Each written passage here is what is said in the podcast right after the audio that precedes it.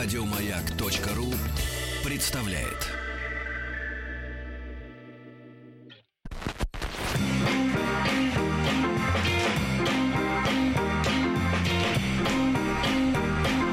Сергей Стилавин и его друзья на маяке. Дорогие друзья, удивительно, удивительно, но сегодня уже среда. Здравствуйте, Владик. Доброе утро. И сегодня студия наша наполнилась аром- ароматами, погоди, ароматами запрещенных радостей. Потому что, потому что наш, наш человек на той стороне земного диска, человек, который не знает, во сколько у него вылет, и поэтому не едет в аэропорт вовремя, а едет, когда хочет. Это как вот был фильм такой, вот наш э, Артемий Двоицкий, «Доброе утро». Доброе утро. Не смотрел, конечно, фильм в детстве «Государственная граница». Конечно же нет. У меня было другое детство, другие фильмы. Да, да, у вас было. А там была такая сцена замечательная. Э, Революция, война идет, граница немцев с э, русскими войсками. И э, буржуи э, бегут через границу с драгоценностями. И, значит, наполненные кейсы всякими жемчугами и, зо- и золотом. И- А немцы не пускают. А морячки революционные отнимают жемчуг. Вот, и один психанул и говорит, я русский человек, я иду куда хочу, когда хочу. Пошел, а оттуда пулемет с той стороны. Вот, А, госп- господин э, Двоицкий, Двоечки, да. Спасибо вам большое за Да колбасы. что вы, что вы, все Сыры. ради вас. Что не Да. оставляете нас. Вот, и э, давайте начнем сегодняшнюю нашу встречу с, со страшного известия, которое я м, услышал э, в последние дни нашей командировки в Сочи. Включить, пожалуйста, страшную музыку, Владик. А, сидели, по-моему, мы... Да, не просто так сидели. Уши не вспомнить. Ну, ужинали, давайте так, а что стесняетесь Хорошо. Вы в свободной стране. Хорошо, ужинали. Ну, ужин Ужинали. был, ужин был всего лишь с приятной приправой. А вы имеете в виду, что это была закуска, а не... Да, да, да. Так вот, и вдруг, а, значит, я даже... Скакали. Даже, да, да. Нет, это, Ужинаете. это не страшная музыка. Вот я Хорошо. спросил страшную, да. Эта музыка страшна сама по себе, но она не внушает ужаса. А вот это внушает, конечно. И вдруг один из присутствующих сказал, что существует теория, согласно, согласно которой где-то... Есть еще страшнее хотите. Есть. Давайте еще страшнее. Да-да-да. Согласно которой у нашей планеты Земля существует двойник. И он находится, если представить себе орбиту, Страшно даже представить. ровно диаметрально противоположно к нам. Напротив, за, За солнцем. солнцем. За солнцем. Поэтому мы его двойника не видим. Он движется так же, как и Земля. Да, мы как бы вот противовесы друг друга. Там тоже люди живут. И Э, есть... Двойники, Да, двоицкие и, и- и есть версия, Наши. и есть версия, что та Земля с каждым годом, столетием, миллионолетием идет все быстрее и может нас нагнать. Она нас- Перепрыгнуть, да, сон? Нет, поэтому- она нас нагоняет. Нас нагоняет. То Нас она как бы нагоняет. пинок нам может дать. Как Да. говорит Тим Керби, вау. Да, и, и мы, вы не вспоминаете товарища, которого вы подсидели.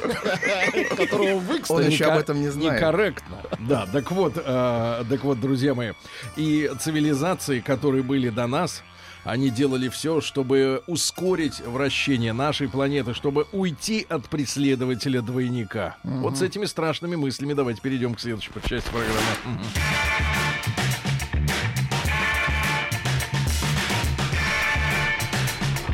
Сергей Стилавин друзья. Друзья мои, ну что, Владик, а теперь рубрика «Договорились». Не в смысле договорились и э, сделку оформили, Ну, понятно, а понятно. доболтались. Доболтались. Вот письмо из Омска пришло. Прошу прочесть А тоже мы же наш- любим Омск. Да, мы любим. Не музыка надо. Не- а, давайте для отдельную. Омска. Хорошо, То, что отдельную музыку для Омска. готовили, музыканты играют. Давайте, на пожалуйста. самом деле. Вот, конечно, вот пошла снег сходит. Сергей, добрый день. Меня зовут Мишин Андрей Александрович. Я из Омска, мне 55. Отправлено с аккаунта, видимо, дочери. Часто слушаю «Маяк». Многое нравится, многое нет. Если интересно, можете прочесть, что не нравится. Можем. На комплименты не потратился. Понимаю, что вы говоруны и в этом профессионалы.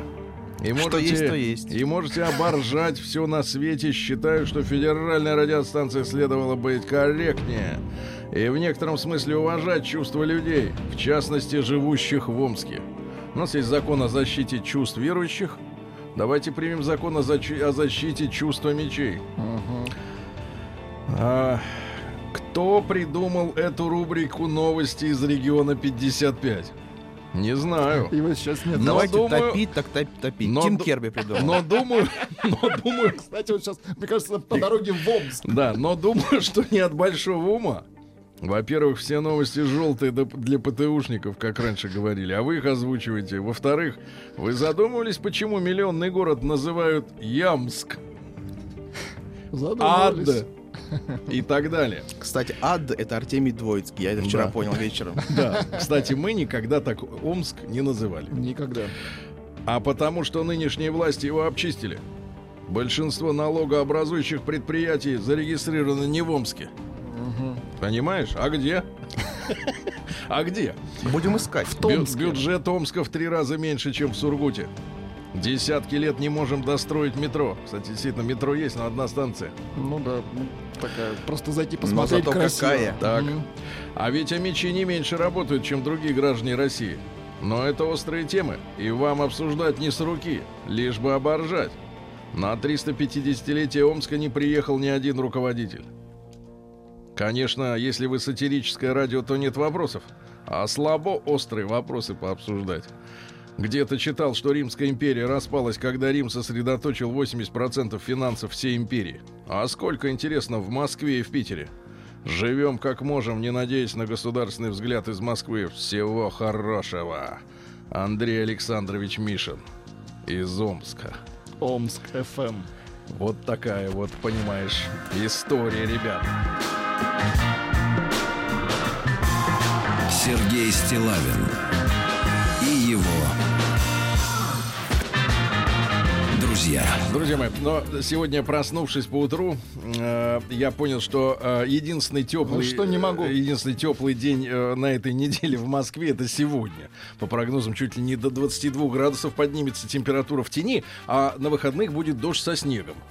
Вот, поэтому, э, поскольку мы вчера с вами уже начали знакомство с э, новой работой э, наших, э, э, так сказать, Британских британских д- коллег, партнеров, да, под названием Джамираквай, а вот мы, э, напомню, провели целую неделю в Сочи э, под аккомпанемент нового альбома этого коллектива.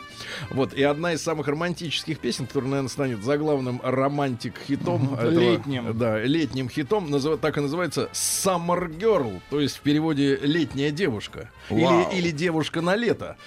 Вот, я предлагаю послушать и вселить во всех вас утреннее, летнее, прекрасное настроение. Ребята, просыпайтесь.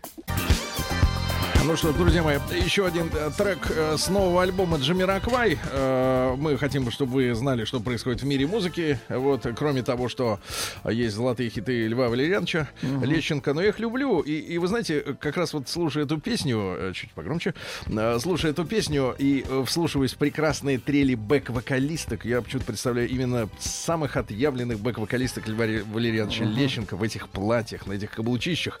И вот они оу-воу-воу поют. Ну и, конечно, э, эта песня могла бы стать саундтреком к ремейку мультфильма «Тайна третьей планеты», как вы понимаете.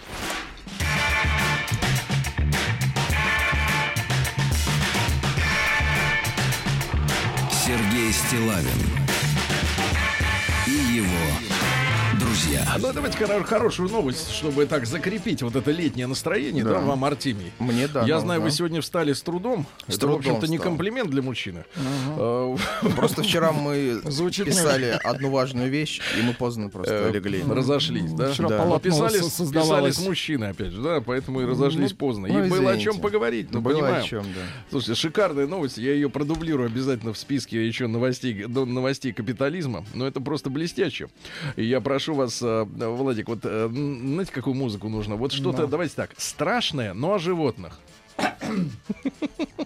Я бы стал лаять, чтобы животные были. Страшная, но новость будет в одну строчку всего лишь. Страшное, но про животных. Да, давайте. Вот эта музыка, это страшное, но про животных. Представьте себе, вчера.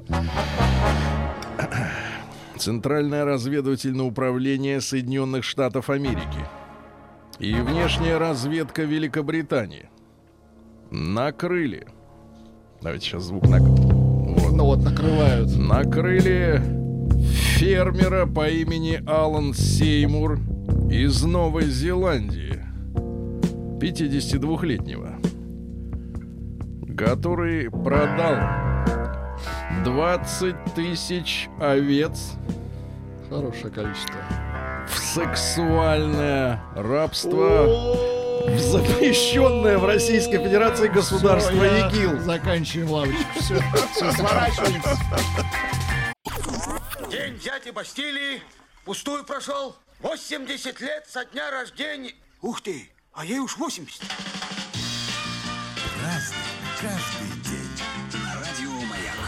Друзья мои, итак, сегодня 24 апреля. Ну, есть несколько памятных дат.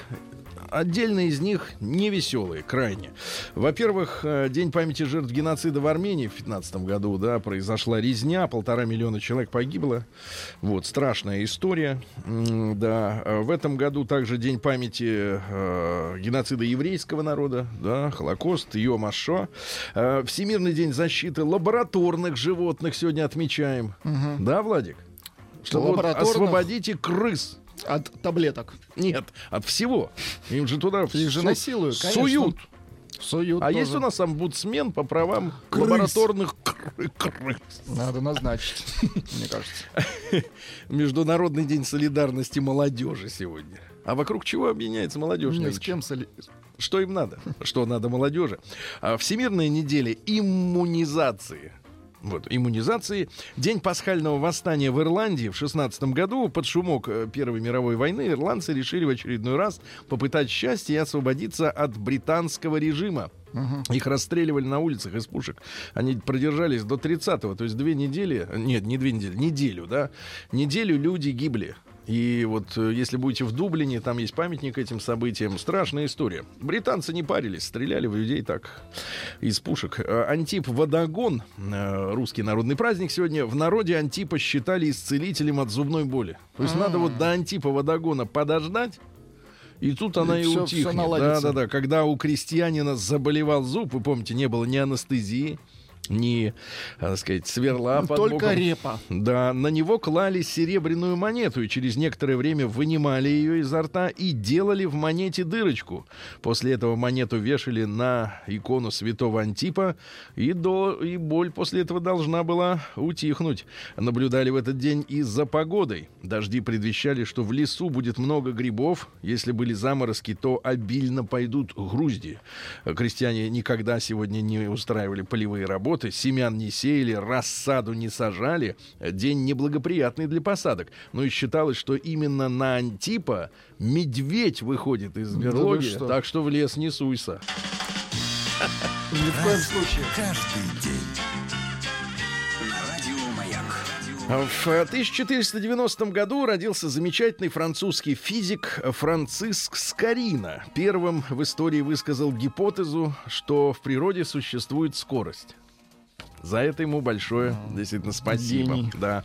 В 1533-м Вильгельм I Орл- Аранский, не Орландский, а Аранский, родился первый из наследных штат Гальтеров.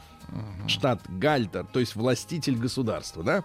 А, вот. Ну и был одним из вождей э, нидерландской буржуазной революции, которая боролась как раз после испанского господства и католичества. Откуда, собственно говоря, в Голландии такое количество... ну, Почему там такая вера, да, вот этот протестантизм. И, кстати говоря, местные же говорят, что э, голландцы, они были разделены же на два народа, э, на две страны. Фактически в Бельгии есть население это, и есть э, в Голландии. Причем местные сами говорят, что вы вот проезжаете эту условную теперь, да, в Евросоюзе, Границу. границу, между Бельгией и Голландией, и видите, как у католической Бельгии все гораздо чище, все гораздо прибраннее, и какой бордельера э, в Голландии, да? А все из-за протеста, вот видите, против испанского очень набожного католического давления, да, мягко говоря, давления. Ну и в 1584-м э, завалили Вильгельма Аранского э, фанатик-католик, Вот, говорит, сдохни, собака.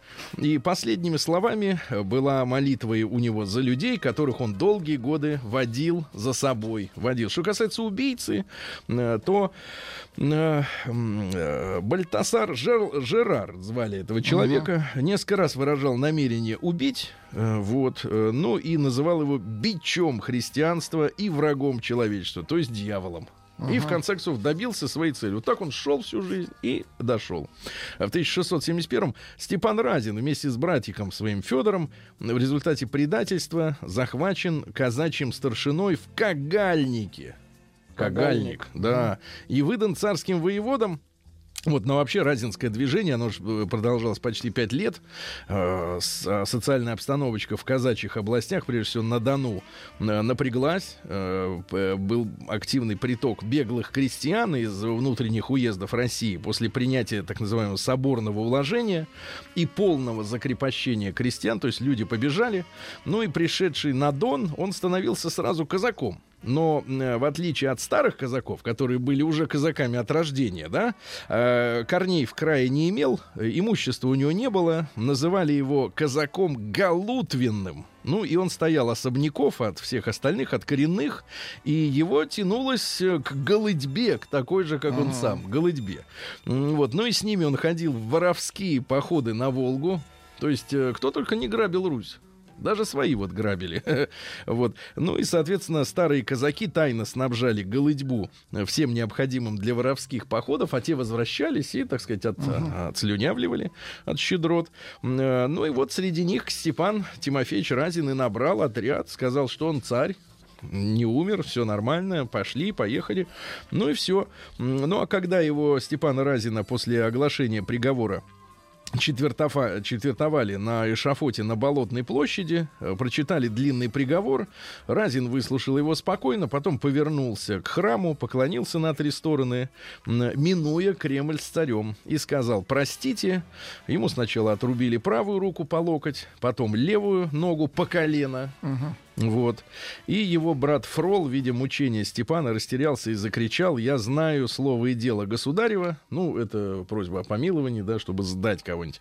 А, «Молчи, собака!» — прохрипел Степан, и после этого ему отрезали голову. Вот такой крепкий был человек. В, тысяча- в 1856-м Анри Филипп Петен родился. Это французский маршал. Ну, история его запомнила как коллаборациониста. Плохое слово очень. Это когда сотрудничаешь с Да, с не мерзавцами. теми. Мгм. Не- что ж, не теми. Не с кем больше сотрудничать. Сотрудничать хочется, а есть только мерзавцы. Вот. Во- Во-первых, он был героем Первой мировой войны. А, С его именем связана победа под Верденом в 1916-м. Ну и за это верденское сражение император Николай Александрович наш наградил Петена орденом Святого Георгия четвертой степени. Это было в апреле 16 года. А уже в июне 40-го, когда Франция была разгромлена во Второй мировой войне, Петен, ему было уже 84 года, он, так сказать, уже как-то был пенсионером по духу. Мгм. но все еще руководил, возглавил как премьер-министр коллаборационистское правительство, так называемый режим Виши. Виши это по месту, местечку, да, Под вот. фашистов прогнулся. Да, да, да. И лично встретился с Гитлером, говорит, здравствуйте, господин Гитлер. Вот, в сороковом году. Так и сказал Хай Гитлер. да, обеспечил ему полную поддержку и управлял южной частью Франции, потому что северная была оккупирована немцами. А он как бы вот говорит, а мы будем управлять тогда на юге, но вы туда не суйтесь. У нас тут будет типа французское самоуправление. Ну и сам термин коллаборация а, принадлежит именно Питену, который а, призывал нацию в своем радиообращении в октябре 40 года сотрудничать. То есть по-французски коллаборер. Коллабора. С оккупантами. Сотрудничество. То есть, вот обычно, знаешь, э, спецслужбы, они в западных фильмах говорят спасибо за кооперацию. А надо говорить спасибо за коллаборацию. Вот. Э, Правительство Питена было признано, кстати, большинством государств, ребята, в том числе э, с Соединенными Штатами Америки и Советским Союзом официально. То есть мы считали, что это фран- французское правительство.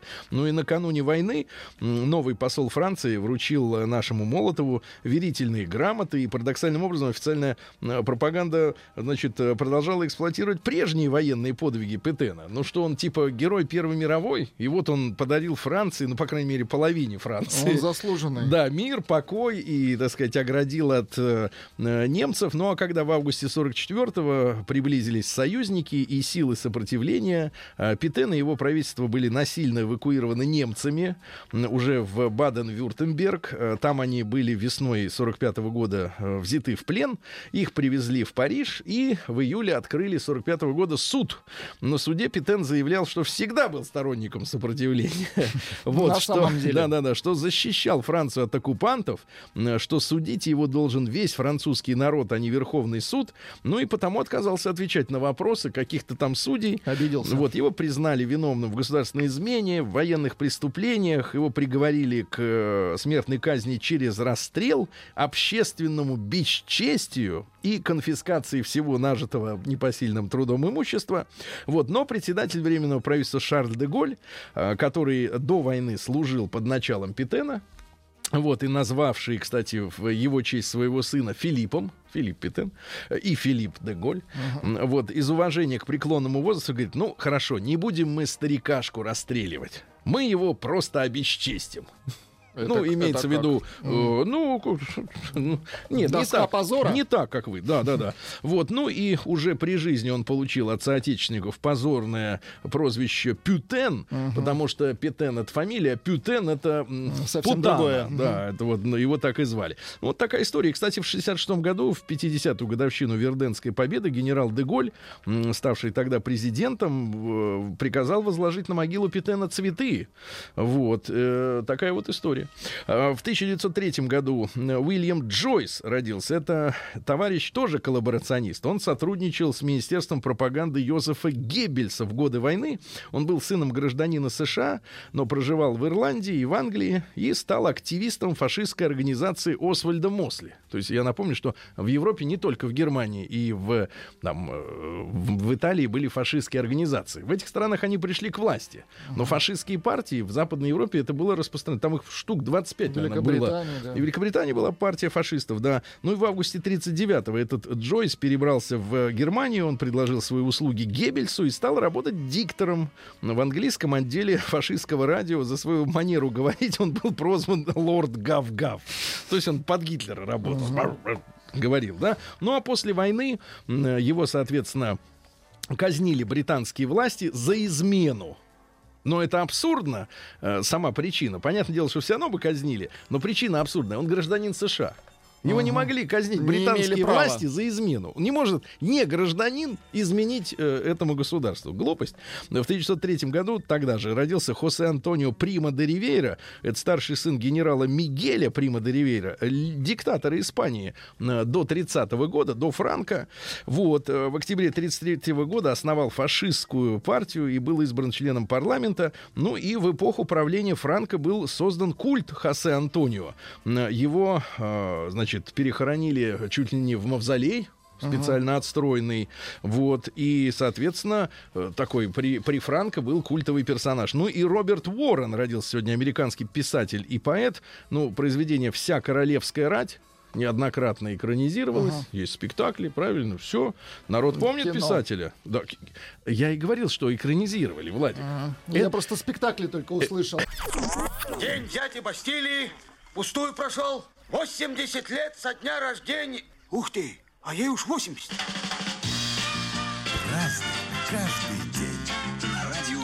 Друзья мои, а, сегодня 24 апреля. В 1905 году Иван Андреевич Флеров родился. Это командир первой в истории батареи реактивной артиллерии. «Катюш», э, капитан, да, и герой. Э, Впервые вот эти установки, они назывались БМ-13, были опробованы 14 июля 41 года. Представляете, 14 июля, грубо говоря, месяца еще не прошло со дня начала войны. В городе Рудня они поддержали оборонявшиеся части Красной Армии, ну а 16 июля показали очень высокую эффективность при, неучта- э, при уничтожении неэвакуированных наших эшелонов на железнодорожном узле города Оршет. К сожалению, нам пришлось расстреливать собственные грузы, потому что они не могли покинуть, а немцам это не должно было достаться. Ну и 7 октября 41 он находился в окружении, геройски погиб, самый настоящий герой, да. Виктор Семенович Абакумов в 1908 году, очень интересный персонаж, министр госбезопасности, м, который э, с 46 м, по 51 год был министром э, госбезопасности, ну а во время войны он руководил контрразведкой СМЕРШ. Вообще, сокращение названий в советской истории, они достаточно элегантные. Ну, звучит это жутко Ну, достаточно. смерть шпионам, да, ты отбрасываем, ша представляем, вот тебе СМЕРШ. Э, Его арестовали, кстати, еще при жизни Сталина, а после смерти вождя в 54-м его расстреляли. Он родился в семье больничного истопника Семена Семеновича. А мама была прачкой. Ну вот, окончил четырехклассное городское училище. э, в 21 году рабочий на заводе Москвы. Потом служил добровольцем-санитаром э, во второй московской бригаде э, частей особого назначения до 23 года. А с 24 года был рабочим. Ну вот, потом был упаковщиком Московского союза промысловой кооперации. Затем как-то устроился в 27 году в, я так понимаю, в Вохор э, военизированную охрану, а в 30-м году стал опять упаковщиком складов Центра Союза. И тут он вступил в партию в 30-м году и э, стал заместителем как-то резко начальника административного отдела торгово-посылочной конторы. То есть с торговлей был связан достаточно плотно. Вот, говорят, что очень любил фокстрот, футбол и шашлыки. Элегантно. Носил тщательно подогнанную форму, сшитую на него э, именно модные костюмы, занимался теннисом экзотическим для того времени, был мастером спорта по самбо, ну и финал вы знаете, да, и, кстати говоря, после пыток и избиений уже в тюрьме перед расстрелом он стал инвалидом, Жесткое время было. Григорий Иванович Федотов родился в 16 году, наш футболист, который первым забил в чемпионатах Советского Союза 100 голов. То есть вот за один чемпионат 100 голов. В 28 году Борис Васильевич Матвеев родился советский джазовый музыкант и барабанщик. Дайте-ка нам барабанщика.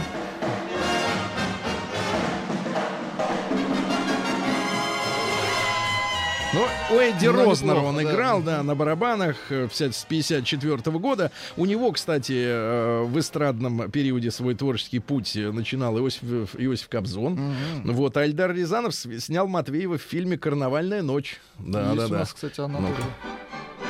Тоже Эдди Рознер. Да, да, да. В 1939 году родилась Лилия Иванова, болгарская эстрадная певица. Есть у нас, кстати, да, Всегда сейчас. накрашенная, такая достаточно элегантная. Ну-ка, дайте-ка. Дорогу О, Того, что было, не вернуть Да, класс. Класс, класс, класс. Цыганщина, наша любимая. А В сорок втором году Барбара Стрейзанд родилась, американская актриса и певица. Родилась она не очень красивой девушкой, и как-то ей не везло, пока она, вы знаете, есть легенда, не выкинула из имени одну, Одну букву, и букву. стала не Барбарой, а Барбара. И тут поперла. Значит, э, ну, у него есть подружка Донна Карен, DKNY, знаете, такой парфюм и шмотки. Значит, э, давайте-ка цитаты из Барбары Стрейзанд, они у нее есть. Вот, мне кажется, по количеству цитат можно судить о глубине личности. Э, Мужчинам позволительно испытывать страсть и преданность в отношении своей работы. Женщине позволительно испытывать указанные чувства только к мужчине, но не, но не к своей работе. Когда женщина работоголик, это жалкое зрелище. Да. Опасно. Жизнь слишком коротка, поэтому начинайте ее с десерта. Да. А потом, почему жена 10 лет усердно старается изменить привычки своего мужа, а потом жалуется, что он не тот человек, за которого она выходила? Мудрая женщина. Да. Ну и, наконец, сегодня... Смотрите, отличная фраза. Сегодня мужчина считается джентльменом, если он перед поцелуем вынимает изо рта сигарету. Прекрасно, прекрасно. Ну, да, Барбара Стрейзен. В сорок пятом году Генрих Гиммлер безуспешно попытался через шведского дипломата Фольке Бернадотта предложить Великобритании и США безоговорочную капитуляцию германской армии только на Западном фронте, чтобы продолжить воевать с Советским Союзом. Но у тех нашлось как-то совести не, при- не принять этой капитуляции, да. А Сегодня, друзья мои, отмечается 50 лет, как э, пришедшая к власти в Греции хунта черных полковников, помните, были такие люди, запретила ношение мини-юбок на улице. Это важно- Раздражает. Важно, да не то чтобы раздражает, но ведь ведет не туда, Не туда точно. не туда. Значит, по двум причинам не туда. Это скользкая дорожка. Если, да, это не, не наш путь. Так вот, смотрите, я вам скажу так, по двум причинам. Если ноги красивые, вообще уводит не туда. Конечно. А, если, не кра- кривые, если тоже. кривые, тогда тоже как бы вызывает не те чувства, которые ты испытываешь, идя на работу, например. да. Плохо. А если на эскалаторе стоишь, а перед тобой вот это, Это вообще деваться это некуда. стыдно. Да, ну и в 70-м году Китай запустил свой первый спутник, э, искусственный спутник Земли, и в 98-м году в памятном а, председателем правительства Российской Федерации избран Сергей Владимирович Кириенко. Вы знаете этого мужчину, и сегодня он, э, так сказать, э, э, трудится, да. Ну а тогда вот э, тяжелый год был, 98-й, как раз э, в Не- августе непростой, Сергей. накрыло, да, накрыл э, экономику. Э, Пишут, что Скорина не придумывал скорость. не, а что делал, товарищ? А, Пишут, что первый, первопечатник, он философ-гуманист. А к- из какой страны А, не пишут? Неизвестно, подписано как Карбадос. Пишет. Кальвадос, наверное. Кальвадос, да. Так вот, конечно, странная история, ребята, но человек с именем Франциск был белорусом. Это нужно признать. Да, белорусом он, э, правда, был студентом Краковской академии, но тогда границы, они были как-то не так четко обозначены, как сейчас. Поэтому мы его считаем действительно первопечатником, европейским, умницей, смастерил станок, но белорусом. Но белорусом. Передаем нашим братьям в Минск. Большой привет.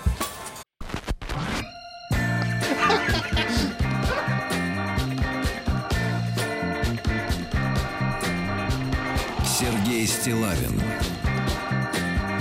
и его друзья на маяке. Владик что-то хотел пошутить, Вот но это не да, стал. Вася. Но не стал. Ну, вот знаете, вовремя за- заткнуться, это тоже тоже великий талант. Это талант. профессионализм. А теперь Омск. О нем молчать мы не в силах. Омск.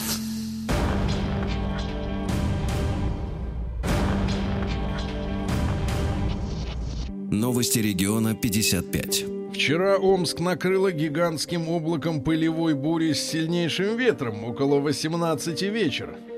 Омск накрыло пылевое облако, буквально затмившее солнце.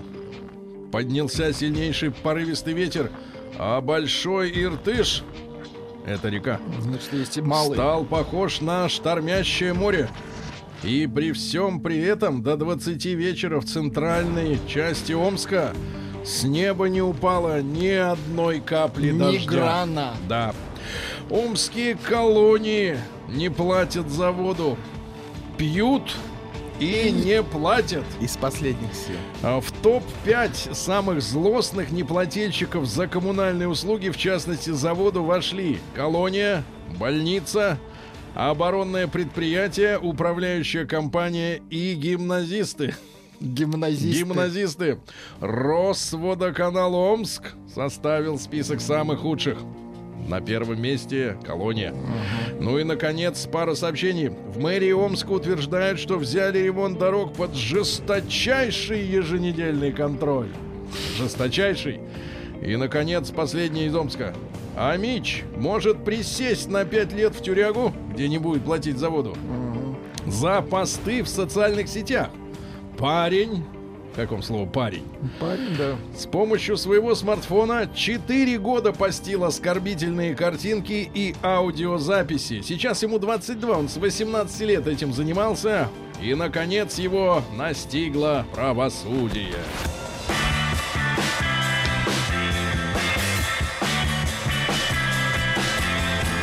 Сергей Стилавин друзья на маяке. Несколько сообщений, друзья мои, обо всем. Э, ну, давайте посмотрим, что у нас происходит. Э, э, все озабочены в стране трезвостью выпускников. Нам очень важно, чтобы ребятки дотянули до утра трезвыми. До урока мира, чтобы дотянули. Я их с, пивком Урок постоянно... мира это 1 сентября. Да, конечно. Не для них уже. Для них это праздник. Они Трезвых выпускников поощрят в Екатеринбурге. Как Член, пивом. член общественной организации «Общее дело» есть организация «Наше дело», Коза Ностра. А это общее. Предложили ученикам Екатеринбурга отпраздновать последний звонок и выпускной, не употребляя ни грана спиртного. Откликнулись ученики трех школ. Что-то мне подсказывает, что там их больше. Там несколько сотен школ, да. Мы объяснили школьникам правила поведения. Подростки порядочные, им будет стыдно смотреть друг другу в глаза, если обманут. Ребята пообещали трезво провести последний звонок. Даже хэштег устроили «Трезвый последний звонок». Школьники, которые решат отказаться от, алка- от алкашки и разместят трезвые фотографии с этим хэштегом с, э, со своих мероприятий, могут выиграть. Так что, не внимание, каждый. внимание, Бокал. Музыкальные колонки или дополнительный аккумулятор для смартфона. Да, дальше. В Подмосковье избавиться от темных мест. Сначала прочел, подумал, неужели лес подсветит весь? что за темные, Темные места. места? есть в Московской области. Где нет фонарей. Подсветят. Подсветят. Дальше. А, а, россияне рассказали, сколько им нужно для нормальной жизни. Сейчас 83 тысячи. 83 тысячи. Я считаю, что нормально. Россиянам, да. Ну, еще пару сообщений. Э, Хейтеры атаковали Инстаграм жены олигарха. Оли- Олигарх Шаповалов. Слышали про такого? А вот теперь слышали.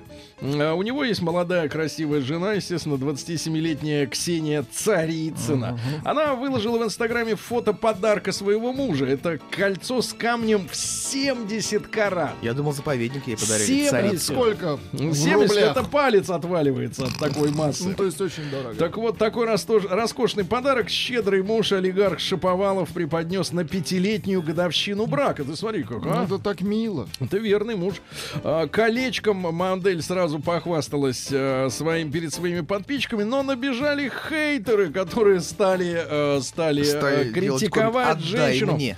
и испортили ей настроение. Ну и наконец, я не знаю, это сообщение невозможно отнести ни к капитализму, ни к России криминальной, потому что выяснилось, что руководство украинской колонии позволяло на протяжении последних лет нескольких а, заключенным печатать фальшивые рубли и доллары. Ничего себе. Мне это напоминает только одно, как немцы перед войной печатали фальшивые рубли, чтобы обва- обвалить нашу экономику, а теперь вот украинцы печатают не менее трех с половиной миллионов российских рублей, 50 тысяч долларов, ну и, кстати, заодно и 45 тысяч гривен. Они тоже отшлепали в колонии. Отличное предприятие. Наука и жизнь. Наука и жизнь. Давайте начнем с хорошего. И от ученых бывает польза. Ученые открыли новый тип планет пончиков. Как? Как? Планет пончиков. Это с дыркой. Ах, вот он. Дырка. Когда Бубликов.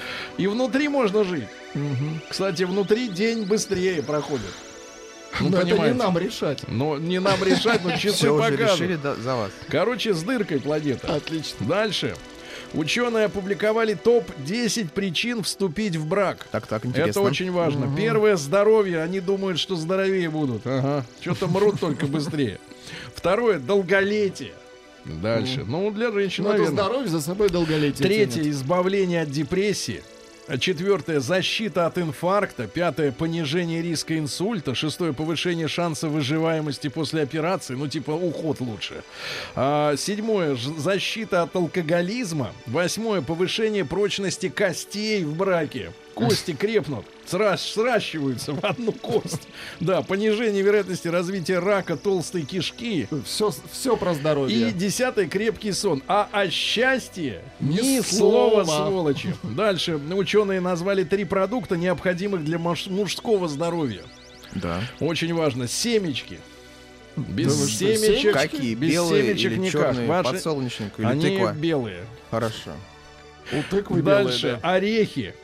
Авокадо и морепродукты. Это три продукта э, полезных для здоровья. Три продукта. Люди считают компетентными некрасивых ученых. Вот если ученый красивый, врет гад. Не веришь. Кого вы знаете из ученых не очень красивых? Стивен. Это подло. Это лежало Это подло, да, и, и не глубоко.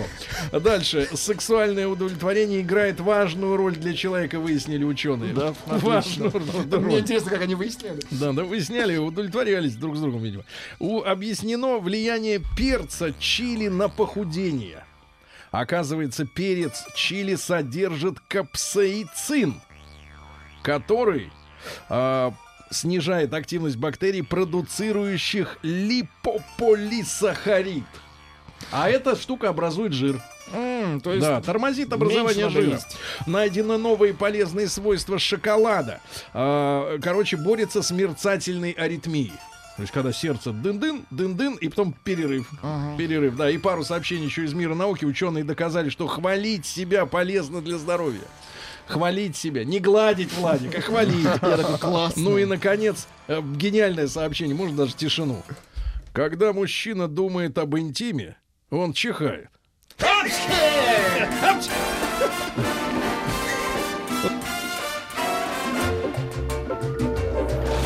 Новости капитализма. Новости капитализма. Ну вот прекрасное сообщение из Индонезии. В Индонезии двоих геев приговорили к 85 ударам розгами на публике. Вот видите. Бить будут, Друг за- друга бить будут. будут сзади. А, они сами э, Бить будут сзади. Розгами, Владик. А, розг- Да какая разница, Да, да, ну вам без разницы. Они же любят. А, учителя запретили беременной школьнице приходить на выпускной вечер. А то мало ли что. Какое, какая Ну, это сегрегация? стресс, конечно. Сегрегация. Сергей. Для остальных. Да, еще будут завидовать. А, да, э, Apple, алкоголь. Apple запатентовала уникальную влаговывод... Ай, я думал, выделяющую. Влаговыводящую коробку для пиццы. Она круглая. Гл- влаговыводящая коробка для пиццы. Да. Да. Толстый еж из Великобритании застрял в оградке. Мгм. Меньше есть нужно. Да, ну и давайте еще пару сообщений. Любовь к героине аниме помогла японскому пингвину пережить предательство бывшей женщины-пингвинихи. Он влюбился в мультяшку и перестал скучать по реальной пингвинихе. Ну и пару сообщений буквально. Э, Конечно, не могу обойтись без вот этой новости э, от ЦРУшников. ЦРУ и разведка Британии накрыли фермера из Новой Зеландии, который продал 20 тысяч овец в сексуальное рабство в запрещенное государство ИГИЛ. Вот так 20 тысяч, да. Ну и наконец. Ор- Живут, значит, все-таки да. жизнью. Ну и наконец, Полноценно. да, Орла... Орландо Блюм. Так, красавчик. Да, извинился перед официанткой, которую уволили за ночь с ним. А Блюм позвонил девушке. Блюм позвонил? Блюм позвонил девушке. И сказал ей блюм-блюм. Это кто? Это Блюм на связи. Да, чтобы спросить, все ли у нее сейчас в порядке, она сказала, меня уволили, а он сказал, I am very sorry, girl. Yes. Сэмки Блюм. Да, thank you for the night.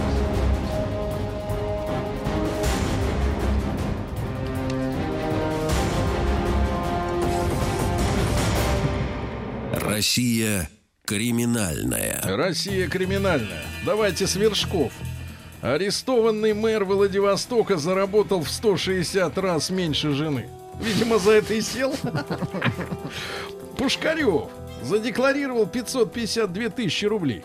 552 тысячи. Ну, это, в принципе, подъемные деньги, да? Лет за 15. За 20. А этот за год. Но супруга-то заработала 91 лям. Как, как так? 160 раз меньше. В собственности у Пушкарева всего ничего. э, земельные участки. Жилой дом 500 квадратов. И Собака. Мерсе... И шариковая ручка. Да, Мерседес Бенц, шариковая ручка, тысяча штук. А, Две упаковки. Значит, Мерседес Бенц S500. А у супруги 90 мультов. Дальше. Интересно, Аскет. в аэропорту Внуково задержали мужика в колготках. В них он прятал... Он в ИГИЛ ехал? В них он прятал 30 тысяч долларов. Это же как Нельзя, нельзя. Какие 30 тысяч дорогие долларов. колготки. Колготки плотные были, набитые доверху. Ну и, наконец, два страшных сообщения. Начнем давайте с Татарстана. Казань, привет. В городе Зеленодольске, неподалеку, 43-летнего местного жителя осудили и отправили в колонию за то, что он откусил своему соседу кусок носа. Между э, мужчинами произошла ссора.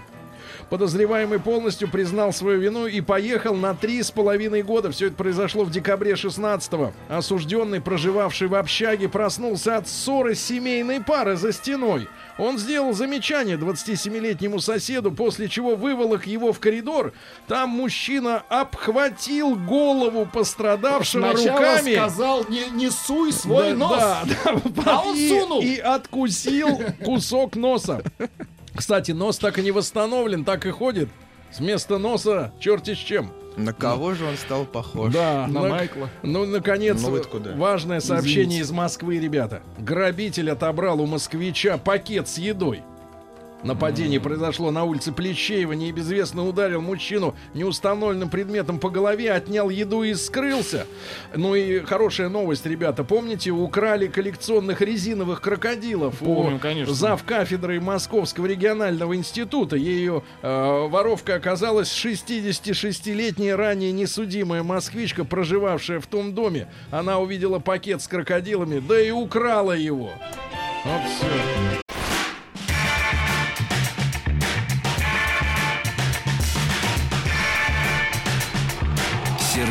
Стилавин и его друзья. Дорогие товарищи, сегодня очень важная тема для нашего с вами обсуждения. И- я уверен, сегодня вам есть что сказать. А, Потому что общественное движение «Отцовский комитет» Есть и такое движение. Это комитет отцов. э, предлагает обязать выплачивать алименты на несовершеннолетнего ребенка тому родителю, который является инициатором расторжения брака.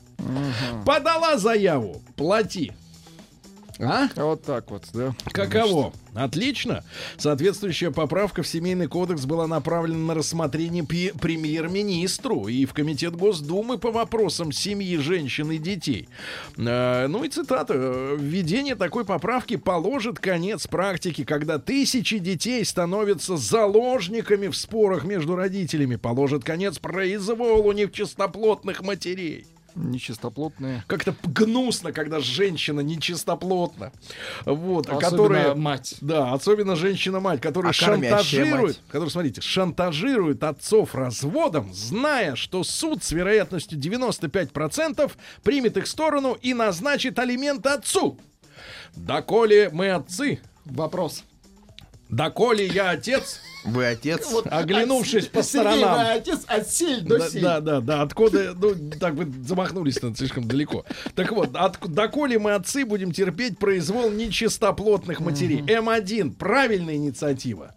Кто подал заяву на развод, тот и платит алименты. Правильно. М2, чушь собачья.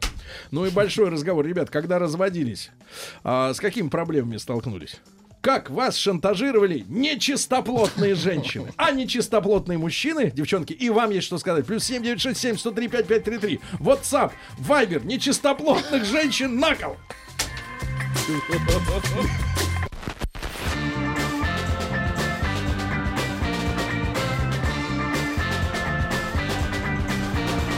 Сергей Стилавин и его друзья. Ну что же, накипело у народа, а, наболела у народа и, и общественная организация «Отцовский комитет», я бы сказал так, чрезвычайный отцовский комитет, сокращенно ЧОК.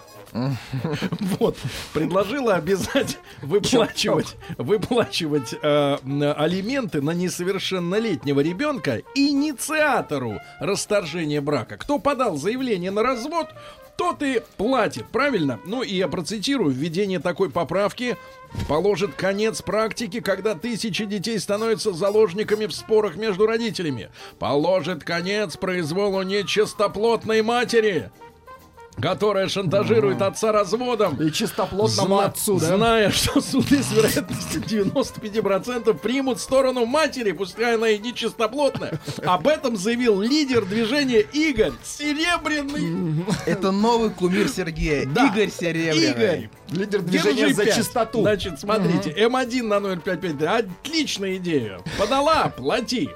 М2 чушь собачья. Вот смотрите, Егорий пишет. Женщина, э, плюс 7967 103 5533 и телефонные звонки сразу же. Как вы разводились, с какими проблемами вы сталкивались? Кстати, э, трибуны открытые для женщин, потому что уроды есть и среди мужиков. М, Женщина легко может сделать чтобы инициатором развода был муж. Вот представьте, приходит он с работы, а его жена скачет на жеребчике, даже не скрываясь. Как вы думаете, кто в этой ситуации подаст на развод, муж или жена? Жеребчик подал. Читайте. Жеребчик это если его зарежут. Да бред это! Элементы это средства. э, Не на элементы, а алименты на алименты. сре- средства на содержание ребенка, а не штраф за развод. Я с вами согласен, Ольга, между прочим. Давайте-ка Лешу послушаем быстро. Лёшу. Леша, здравствуй, брат. Доброе утречко Леша, всем. ну как тебе было тяжело разводиться? Что она устроила с тобой, Леха?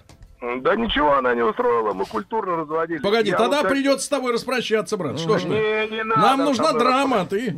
Нам нужен Ну, я скандал. В расскажу чем была драму, нечистоплотность? Давай драму. Ну, смотрите, ну получается, что у нас мужики как-то стали мельчать. Вот я лично против вот этих... Ага, нормальный инициатив. мужик, он отдает последнюю трешку Не, в Москве и валит, Серёж, да, ну, замка? не, Кончайте. Серёж, Все, хватит, все, давай. Ты уже в Реутове, чего тебе, конечно, жалеть-то? Да, давайте Лешу из Москвы другого послушаем. Леш, доброе утро. Доброе утро. Брат, смотри, какая от серебряного идея это классно. Не, этот платить не станет. Леха, ну как, поддерживаешь? Поддерживаешь идею? Не, все правильно, согласен полностью. Да? Да. То есть, как бы, устал, устал человечек, да, жить, да, с человечком. Подал развод, плати за это. Правильно. Ну вот ты с какой-нибудь кикиморой разводился? Нет. Ни нет. разу. Ну давай тогда, Нет. брат. Ждем, ждем разведенок. Нужны Э, истории. Да, друзья, Утиные. плюс 7967. Какие утины, товарищ, это сейчас В тренде. мультфильме говорили. тренде. «Утиные исто- Истории не хотите услышать? Да, жена оказалась жуткой, дальше нецензурно, э, хозяйкой новой формации, не прибирается в доме вообще, простынь. Пол полгода может не менять. Проводил эксперимент. Если разведусь, ребенок утонет в грязи, пишет Александр. Это о нечистоплотных женщинах. Пожалуйста, Владик. Муж избивает жену, она подает на развод, ребенка оставляют с ней, и она еще должна платить. Непонятно кому и за что. Вы какую позицию поддерживаете? Я, я читаю сообщение, Так. Сергей. ВКонтакте пишет Филипп, Позиция. так, так и должно быть. Среди моих коллег-моряков очень мало счастливых в браке. Женщины на берегу делают что хотят, а потом подают на развод. Брать еще ее, элементы. брать ее в море на Аркане. В Да, трюм бабу. На Аркане. Бабу в Вместо трюм. багажа. Доброе утро, пишет Алик. Алекс, моя бывшая супруга шантажировала меня с ребенком, препятствовала нашим встречам, хотя мировое соглашение было подписано в суде, вымогала деньги, чтобы я мог забрать ребенка на море. Принимал их алиментах 20 тысяч в месяц, я сам его одевал и занимался досугом, а потом и вовсе пропала с радаров на два года, еле нашел. Теперь ее предал суд. Непонятно, что имеется в виду. Я с ребенком регулярно встречаюсь и счастлив. Алекс из Москвы. Ребят, 728-7171, У нас код Москвы звонки от 65. женщин. Конечно, От Алису давайте интересно. послушаем. Алиса, доброе утро. Да, только меня зовут Олеся. Олеся, а вот у нашей, у нашей Маши вы Алиса. Олеся. Что-то личное надо. А, Олесенька. вы знаете, я Да. сама лично не разводилась, потому Жаль. что еще не была замужем. Так, А, но вот на моих глазах практически происходит сейчас а, развод моей лучшей подруги, и это вообще просто ужасно. ну, Муж чем ее только не шантажирует. А, причем сам хочет развестись, имеет уже другую женщину, другую семью, но жизни ей не дает.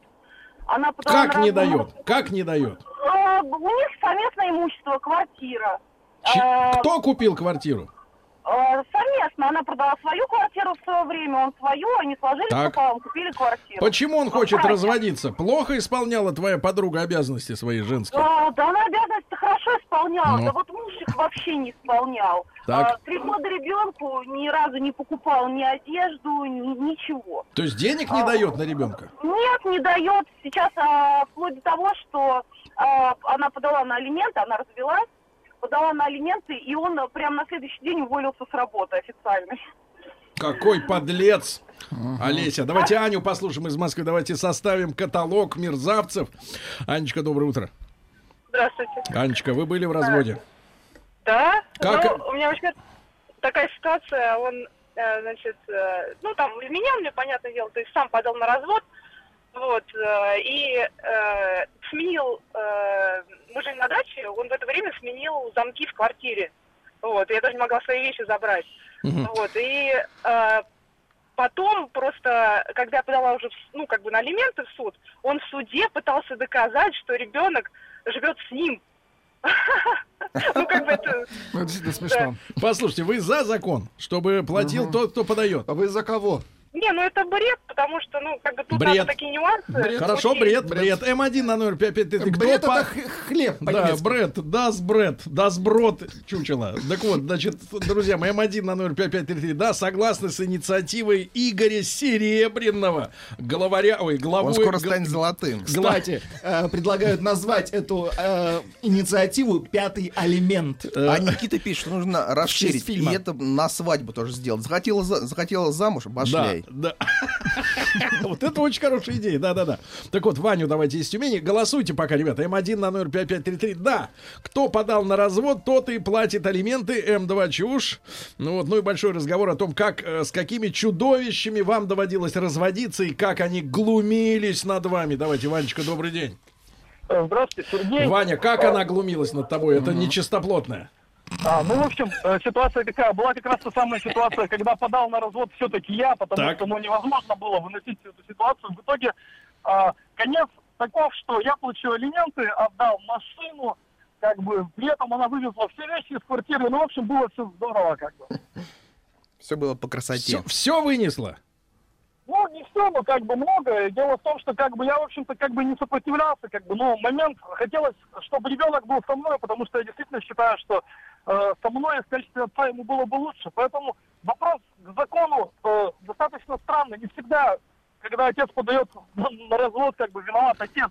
Соответственно, и мать тоже. Хорошо, хорошо, мужчина, я вас понял. Значит, письмо от мужчины, который прикрывается аватаркой кота.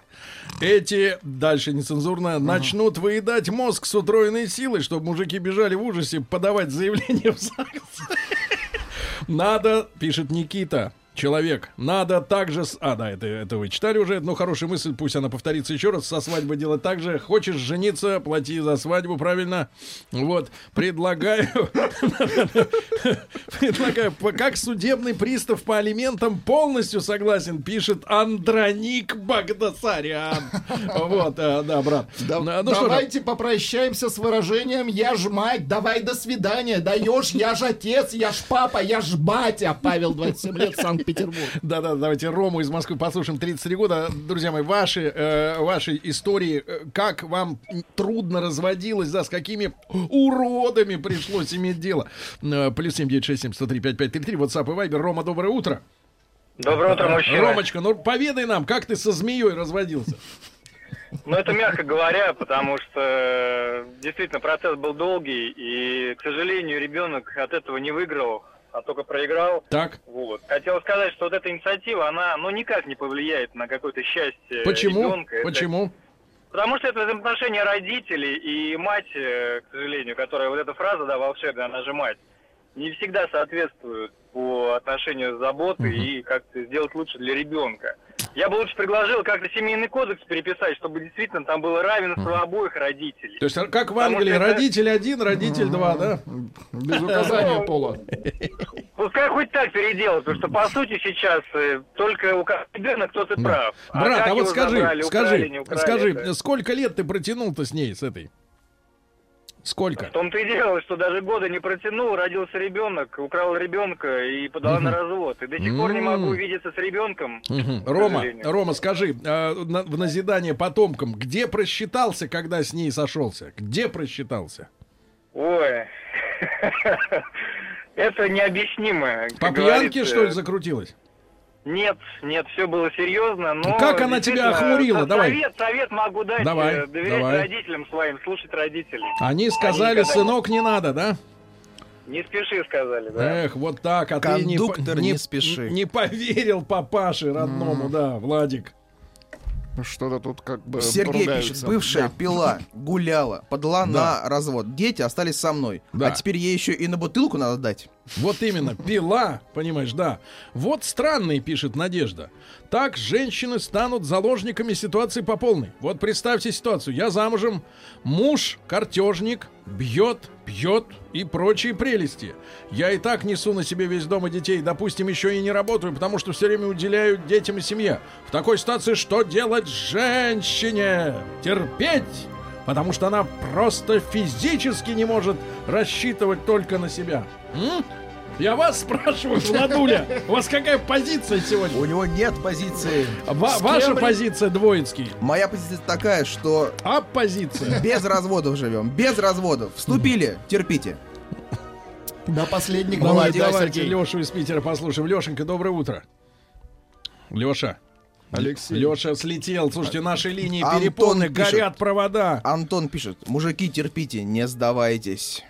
Да, да, да. Аня из Ростова пишет, она, видимо, иронизирует. Да что церемониться с этими бабами, они же все гадины. Вообще не надо платить алименты. Не надо так, Аня, ж, обобщать. Обобщать. Жена периодически шантажирует разводом и алиментами. Делаю все для семьи, но жена совсем не чистоплотная. Вот. Михаил Агарков. Не всячески-то, вы дочитайте до конца, всячески пытается Оскорбить оскорбить и мужчину, унизить. унизить. Согласен. Кто инициатор развода, тот и платит. Вам Игорь Серебряный сказал. Кто На минуточку. инициатор, тот и Михаил платит. Вы Агарков что, не пишет. согласны? Михаил Агарков. Если поправку примут, то я женюсь. Видите, то есть уже Поправка. Как поправку. в Америке, что ли? Да. Конституции будем исправлять, вымарывать. Сергей, ва- вас назвали чоковцем. Так Вы вот, друз- чоковец, так вот, друзья мои, этот закон положит, как говорят авторы, конец произволу нечистоплотной матери. Она шантажирует отца, а суд встает на ее сторону. М1 на номер 5533. Да, подала в суд заявление на развод. Плати!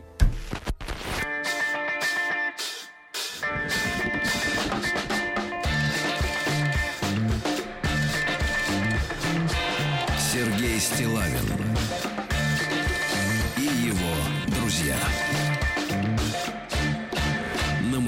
Друзья мои, э, в этот момент э, Артемий, Артемий Двоицкий ищет фотографию глава движения э, «Отцовский комитет» Игоря Серебряного, а чьими устами озвучена инициатива движения «Отцовский комитет» о том, что предложил он обязать выплачивать алименты на несовершеннолетнего ребенка инициатору расторжения брака. Подала заявление «Плати».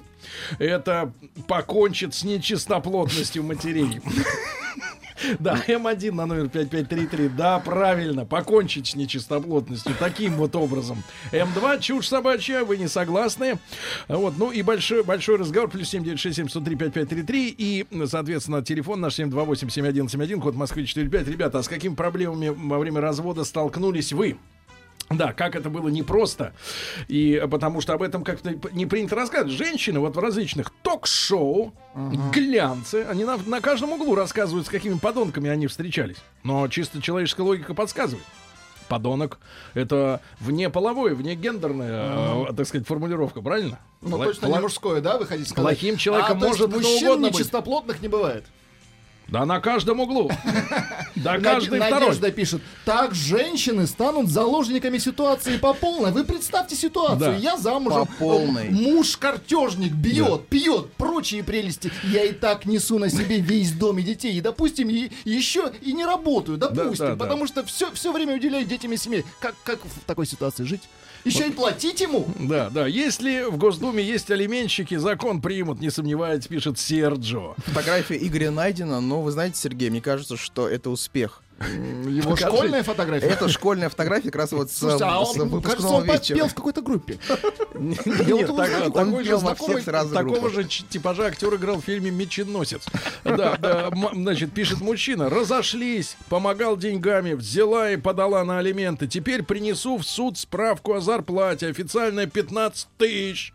И пусть получает 3 тысячи, то есть 25%. И фиг ей разрешение на выезд за границу дам с ребенком. Юрец! Москва! Вот пишет Юрец. Или, например, а что делать, если вначале все было волшебно, а потом кто-то из двоих косячит, другой подает и должен бабло?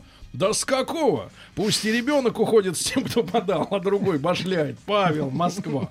Конь в пальто пишет.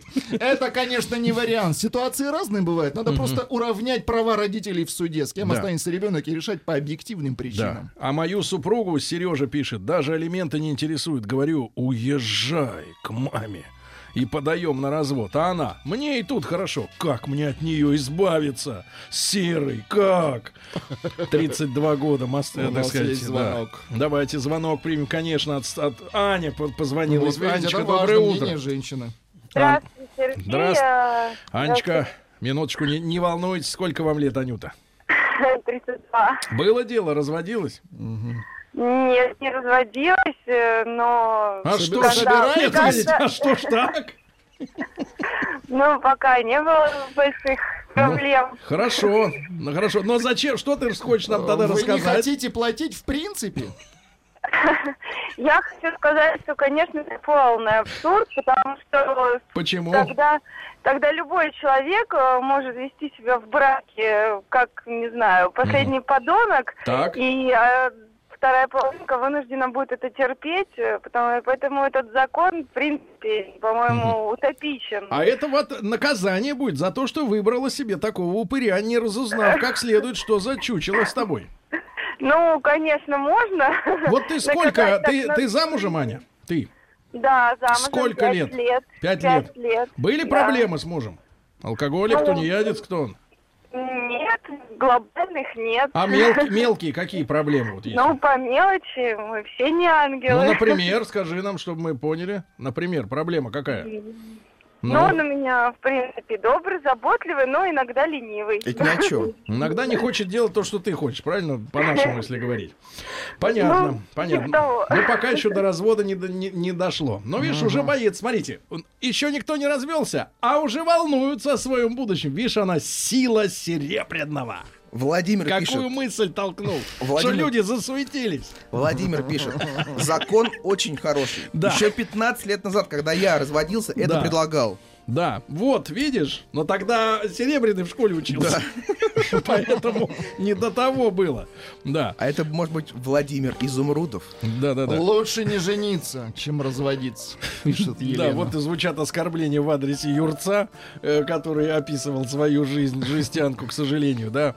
Вот, а у нас была с бывшим договоренность, что заявление подаю я, так как прописаны были в разных районах Питера. А место проведения суда по разводу определяется местоположением ответчика.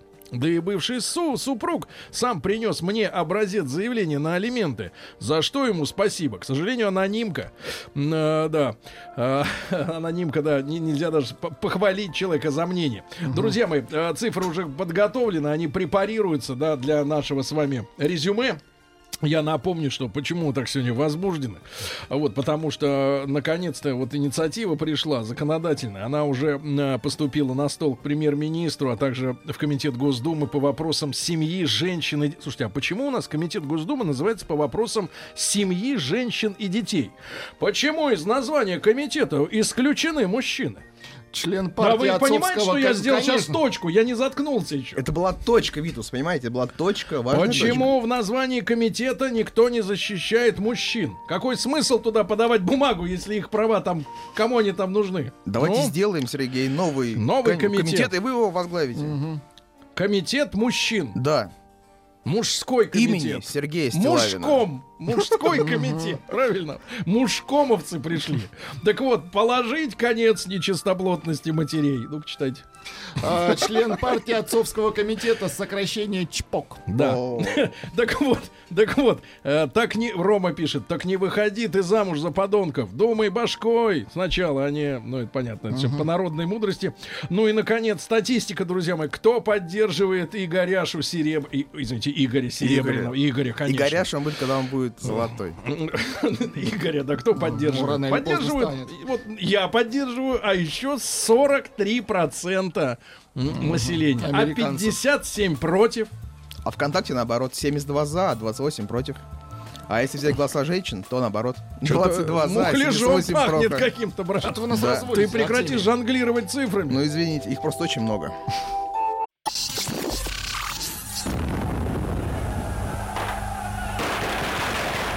Граждане министры Временного правительства, именем Военно-революционного комитета объявляем ваше Временное правительство арестованным.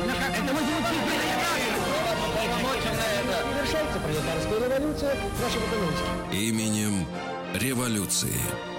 Дорогие друзья, долгожданная встреча в нашей студии с Василием Жановичем Цветком. Василий Жанович, доброе утро. Здравствуйте. Череда выходных дней, праздников, командировок э, э, завершилась на данном этапе. И мы вновь э, в студии. Э, доктор исторических наук, э, профессор Московского педагогического государственного университета с нами. Мы к столетию революции русской э, целую вот такую серию пе- передач, встреч делаем вместе. Ну и сегодня э, Василий Жанович э, подарил мне книгу. Я скажу так, я человек старой закалки. Книга — лучший подарок человеку, правильно? Э, э, э, книга Василия Жановича называется «Генерал Алексеев». Очень интересно будет мне ее почитать. Э, под заголовок «Путь русского офицера». Но по м, такой популярной версии генерал Алексеев — это человек, который склонял и склонил Николая Александровича Романова, Николая II к отречению в вагоне поезда, да? Вот, но э, Василий Жанович не популист, он э, не какой-то хрустобулочник, как говорят э, наши некоторые коллеги э, большевистского толка. А Василий Жанович исследователь. И вот, наверное, эта книга дает ответ на вопрос, э, действительно, э, был ли он таким вот склонителем. Ну, а, отчасти, я думаю, дает, потому что, конечно, мы многих вещей, может быть, не знаем до сих пор, может быть, какие-то факты там обнаружатся, но, во всяком случае, то, что мы знаем сейчас, э, вот по той информации, а, уже один тот факт, что Алексеев э, не имел возможности непосредственно общаться с государем, общался он через посредство и штаба Северного фронта, и через э, тех лиц, которые в Ставке вели переговоры непосредственно тоже, это генерал То есть Лукомский. давить через А, это да, невозможно. э, это, это, конечно, очень много создавало проблем. Ну, а кто на самом деле давил, э, это уж э, совершенно бесспорный факт, очевидный, на мой взгляд, это генерал Русский, и, и же с ним э, штаб Северного фронта, где как раз государь и оказался. То есть э, Псков, э, и переговоры с Родзянко вел Русский, и э, отказывался отдать телеграмму, когда вот уже государь подписал ее, там у него было сомнение, э, хотел взять назад, э, русский ему запретил просто это делать. То есть вот здесь вот давление было очевидно совершенно. А ставка ставилась уже перед фактом. И как раз э, вот считается, что одна из таких действительно роковых ошибок э, государя, это та, что вот он из ставки уехал, а ставку реально можно было бы сделать центром сопротивления, центром борьбы с э, вот этим восстанием. Ну а дальше уже, собственно, вот мы все это э, Ну да. достаточно хорошо, Хорошо, знаем. хорошо. Но мы возвращаемся на 4 года на- э, назад, да, на Да. 3 года назад. 14 год, летом, лето, и мы вот в прошлую нашу встречу говорили о том, что были нехорошие в небе знамения. Да, было такое. Кресты всякие. Ну. Считалось, что это такое пророчество, предупреждение своеобразное. Да, и вот мы сегодня говорим о э, начале да, Первой мировой войны. А, разные есть точки зрения. Понятно, что э, нам сейчас уже э, там задним числом мы умны. Вот известны там немецкие планы, да, которые заключались в том, что они хотели сначала раздолбать французов, Мгм, потом мгм. всеми силами навалиться уже на нас. Да. А мы были скованы, с, ну не скованы, а связаны с э, союзническими договоренностями, да.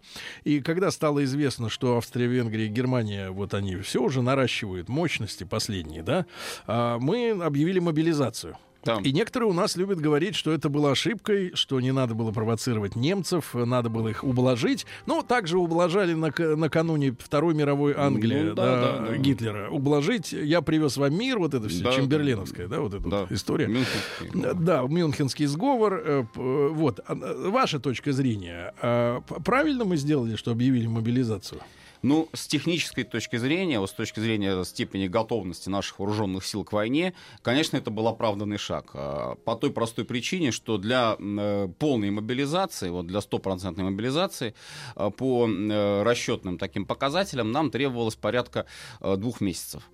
И, в общем-то, это так и произошло, потому что если учесть Туркестанский округ, если учесть дальневосточные округа, Сибирь, то вот там мобилизация и подвоз войск уже к линии фронта, все это продолжалось в течение вот э, довольно длительного времени. Но а, те округа, которые были приграничные, то есть, собственно, вот они э, на себя и принимали основной удар, э, там мобилизация могла пройти более оперативно, хотя и она тоже требовала времени, потому что э, главная наша проблема техническая — это э, железнодорожная сеть э, подвоз войск к фронту.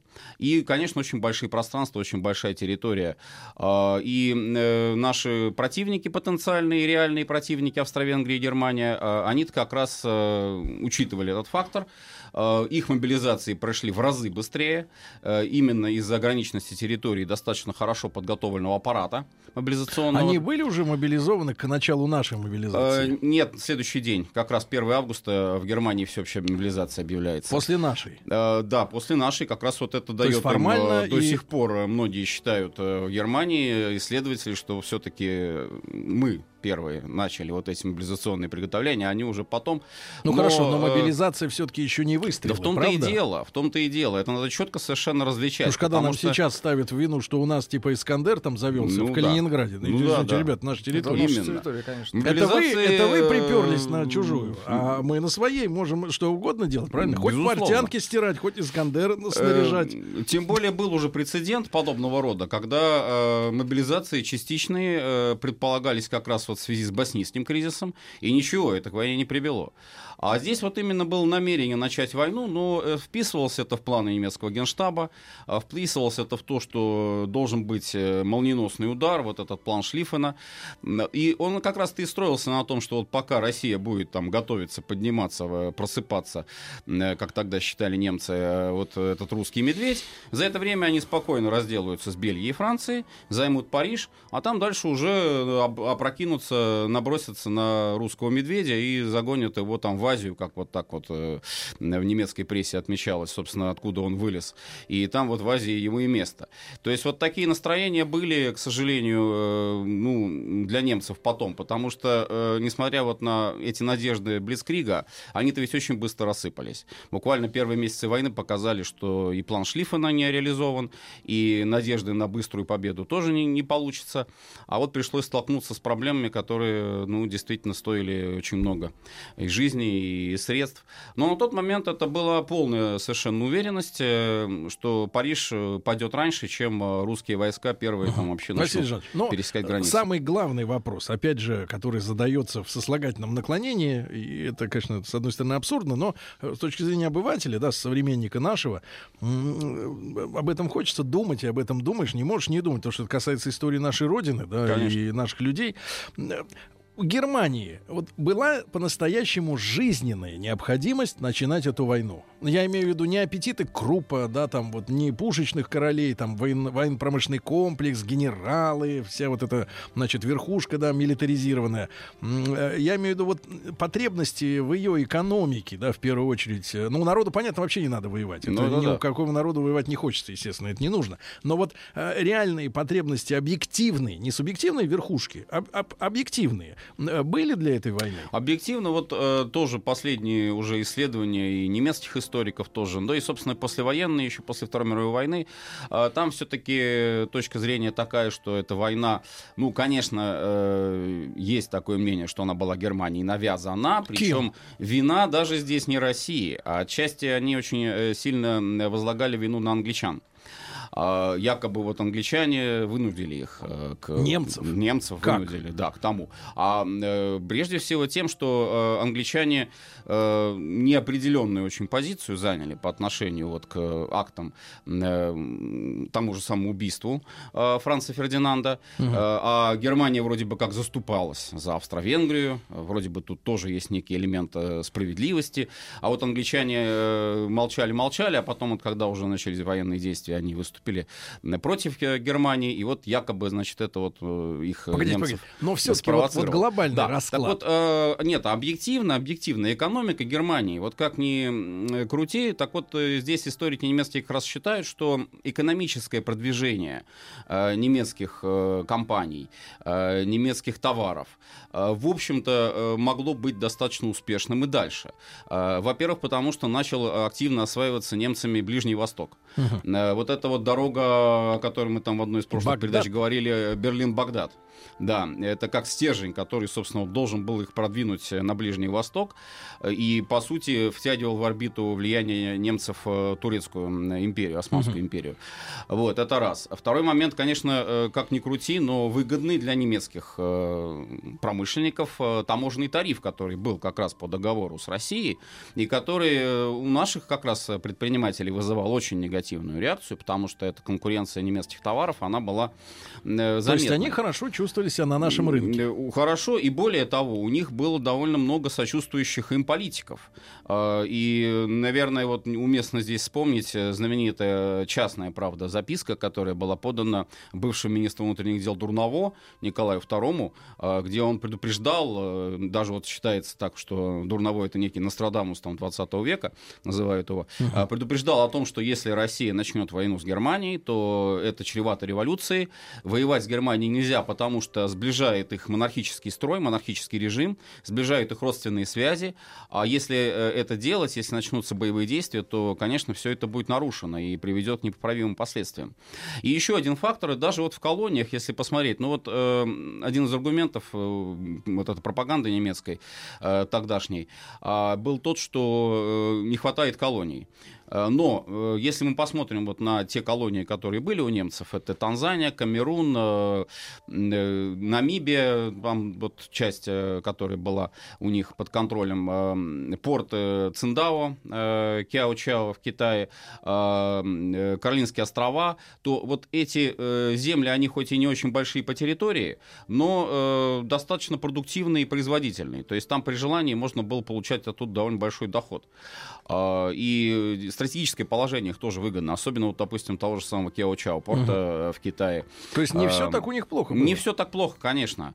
То есть А, Но это аппетиты? всегда хочется больше. Всегда хочется больше. Особенно, вот как вы сказали, совершенно справедливо заметили, это вот интересы э, их э, бизнес-верхушки. Бизнес-верхушка связана с военным э, комплексом. Э, те, в свою очередь, связаны с армейскими кругами.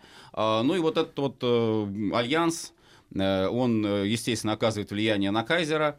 Э, Кайзер э, Вильгельм, э, несмотря на свои родственные связи, кузен э, Никин, да, э, Николай II, а, считает, что родственные связи это одно, а интересы страны это другое. Тем более, опять же, вот его убеждают, убеждают его очень активно э, в том, что быстрая война, скоротечная война, она не будет э, каким-то бременем для Германии.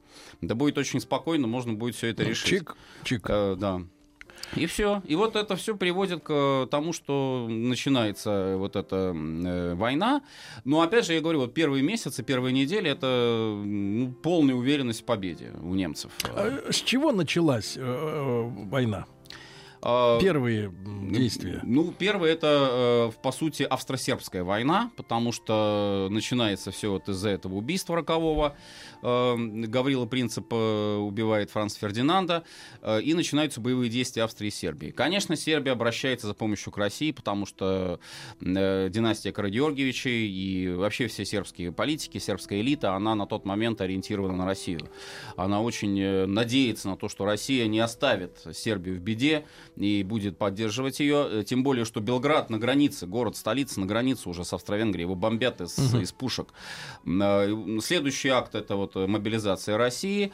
А Следующий акт это вот 8 телеграмм переписка э, Вильгельма с Николаем II. Был там, была там, примирения. был там шанс э, остановиться? Э, Ну, вот опять или, же момент... Или вот у нас сейчас, я так смотрю, со всеми вместе, да, какие-то переговоры с э, западными партнерами. Да. Они нам говорят свою правду, мы им свою. Ну, это- Вот, э, и все так, как-то и как, и все. И, и Это- больше никуда. Это тоже бывает, тем более, что телеграммы, вот в частности, вот, которые велась переписка, они даже расходились друг с другом, то есть э, один адресат не успевал прочитать ту телеграмму, которую ему ответил. э, Мгм. И уже писал А уже следующую. писал ответ, да.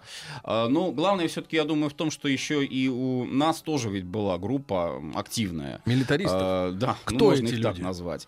Сазонов? Это, э, это Сазонов, министр иностранных дел, это Сухомлинов, военный министр, а, это Кривошеин. А э, мы какую доктрину выдвигали на эту войну? ну, мы считали, что действительно нельзя вот, э, от- отступать без конца перед достаточно э, такими наглыми действиями Австро-Венгрии. Потому что Австро-Венгрия на тот момент э, это страна, задавшаяся целью э, доминировать на Балканах, э, сосредоточить под своей э, короной, э, под своим скипетром э, все славянские э, государства. И э, это был прямой э, противник противник. То есть э, здесь э, очень трудно было договориться о разделе сфер влияния. на Но мы как Венгрии. видели ви- э, войну, если мы знали, что у нас есть планы Минобороны, ну, условно говоря, в сегодняшних терминах, да, только к 17 году перевооружиться. Мы же знали, что нам не хватает трех лет. Трех лет, а это огромное время. Очень, очень, наверное, объективный здесь будет ответ. Я думаю, это расчеты на союзников, расчеты на альянс. То на есть что- граница нам поможет? В этом смысле да. А, потому что, опять же, если посмотреть газеты того времени, э, здесь э, главное, ну, помимо того, что, конечно, был момент самоуверенности определенный, потому что эта знаменитая статья Сухомлинова, э, там, мы готовы. Мне кажется, Э, я прошу прощения, э, Василий Жанович, но э, мне кажется, газеты тогда э, и СМИ сегодня, и там интернет тот же, это э, вещь э, пропагандистская.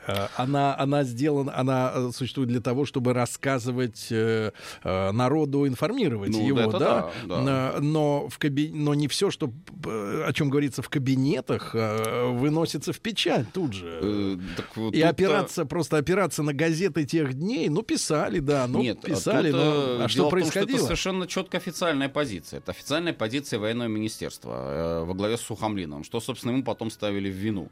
Э, уверенность в том, что даже тех сил, которые есть в России, в принципе, достаточно для войны, допустим, с Австро-Венгрией. Э, если э, будет речь идти о войне с Германией, то это война коалиционная вместе с Францией. Вместе с Францией совокупный э, потенциал военный, экономический потенциал был, э, в общем, неплохим. Если А- же а об как этом примерно тоже- раскладывались силы вот э, их союза и нашего союза Ну, на э, тот момент? На тот момент... Но, э, но если так быть реалистами. на тот момент примерный паритет. То есть, то есть э, поровну. То да. есть так и получилось. То есть никто никого нас не мог были, сдвинуть. У нас были недостатки, допустим, э, в той же самой тяжелой артиллерии, да, и это мы почувствовали в первые уже вот годы войны, там, 15-й год, кампания 15 года, но э, был расчет на то, что, допустим, французы могут помочь, потому что поставки у них будут тяжелые артиллерии А для как нас. вести? А, через э, море, морским путем, естественно. А потом большой очень расчет был на Англию, на англичан. А, И, э, конечно, уверенность э, была наша э, и французов в том, что англичане вместе с нами вступят э, в войну. Хотя, опять же, вот это важный момент, формальных э, обязательств, вот в отличие от Франко-Русского союза, с Англией не было. Как? Погодите, погодите. Да вот. Антанта. А Анта Это Антана что? формально, Вас издаст, она де юре, немцы. она де- а это очень важный момент, кстати. Она де юре у нас формируется это только в сентябре 14 когда заключается 5 сентября договор о том, что ни После одна начала страна... войны. Да, по сути так. Потому что англо-русское соглашение о разделе сфер влияния в Средней Азии, в Тибете, э, и то, что, допустим, была конвенция у англичан и французов э, о разделе сфер военного во- влияния в Средиземном море, э, французский флот, на Северном море английский, это еще не следствие того, что обязательно Англия должна вступить в А войну. у немцев с австро-венграми Ну, там был альянс такой? был четкий совершенно. То есть у Правда, нас, соответственно, документов нет, альянса нет, четких договоренностей по У поставкам нас нет. франко-русский. Правильно? У нас франко-русский договор. Но с англичанами Там мы ни о чем не договорились. э, надежды на то, что они. Надежды? Надежды И очень мы серьезные. начинали войну с надежды. Э, ну, не, мы- не мы только, не мы одни. А и французы в том числе. Потому Какая- что э, расчет был э, Какая как раз- низость, Василий Жанович. Василий Жанович Цветков, доктор исторических наук, сегодня с нами, профессор. Э, После новостей, новостей спорта мы продолжим. Не успеваете послушать в прямом эфире на сайте радиомаяк.ру, в подкастах, в iTunes, везде. Товарищи, рабочая крестьянская революция, о необходимости которой все время говорили большевики, совершилась!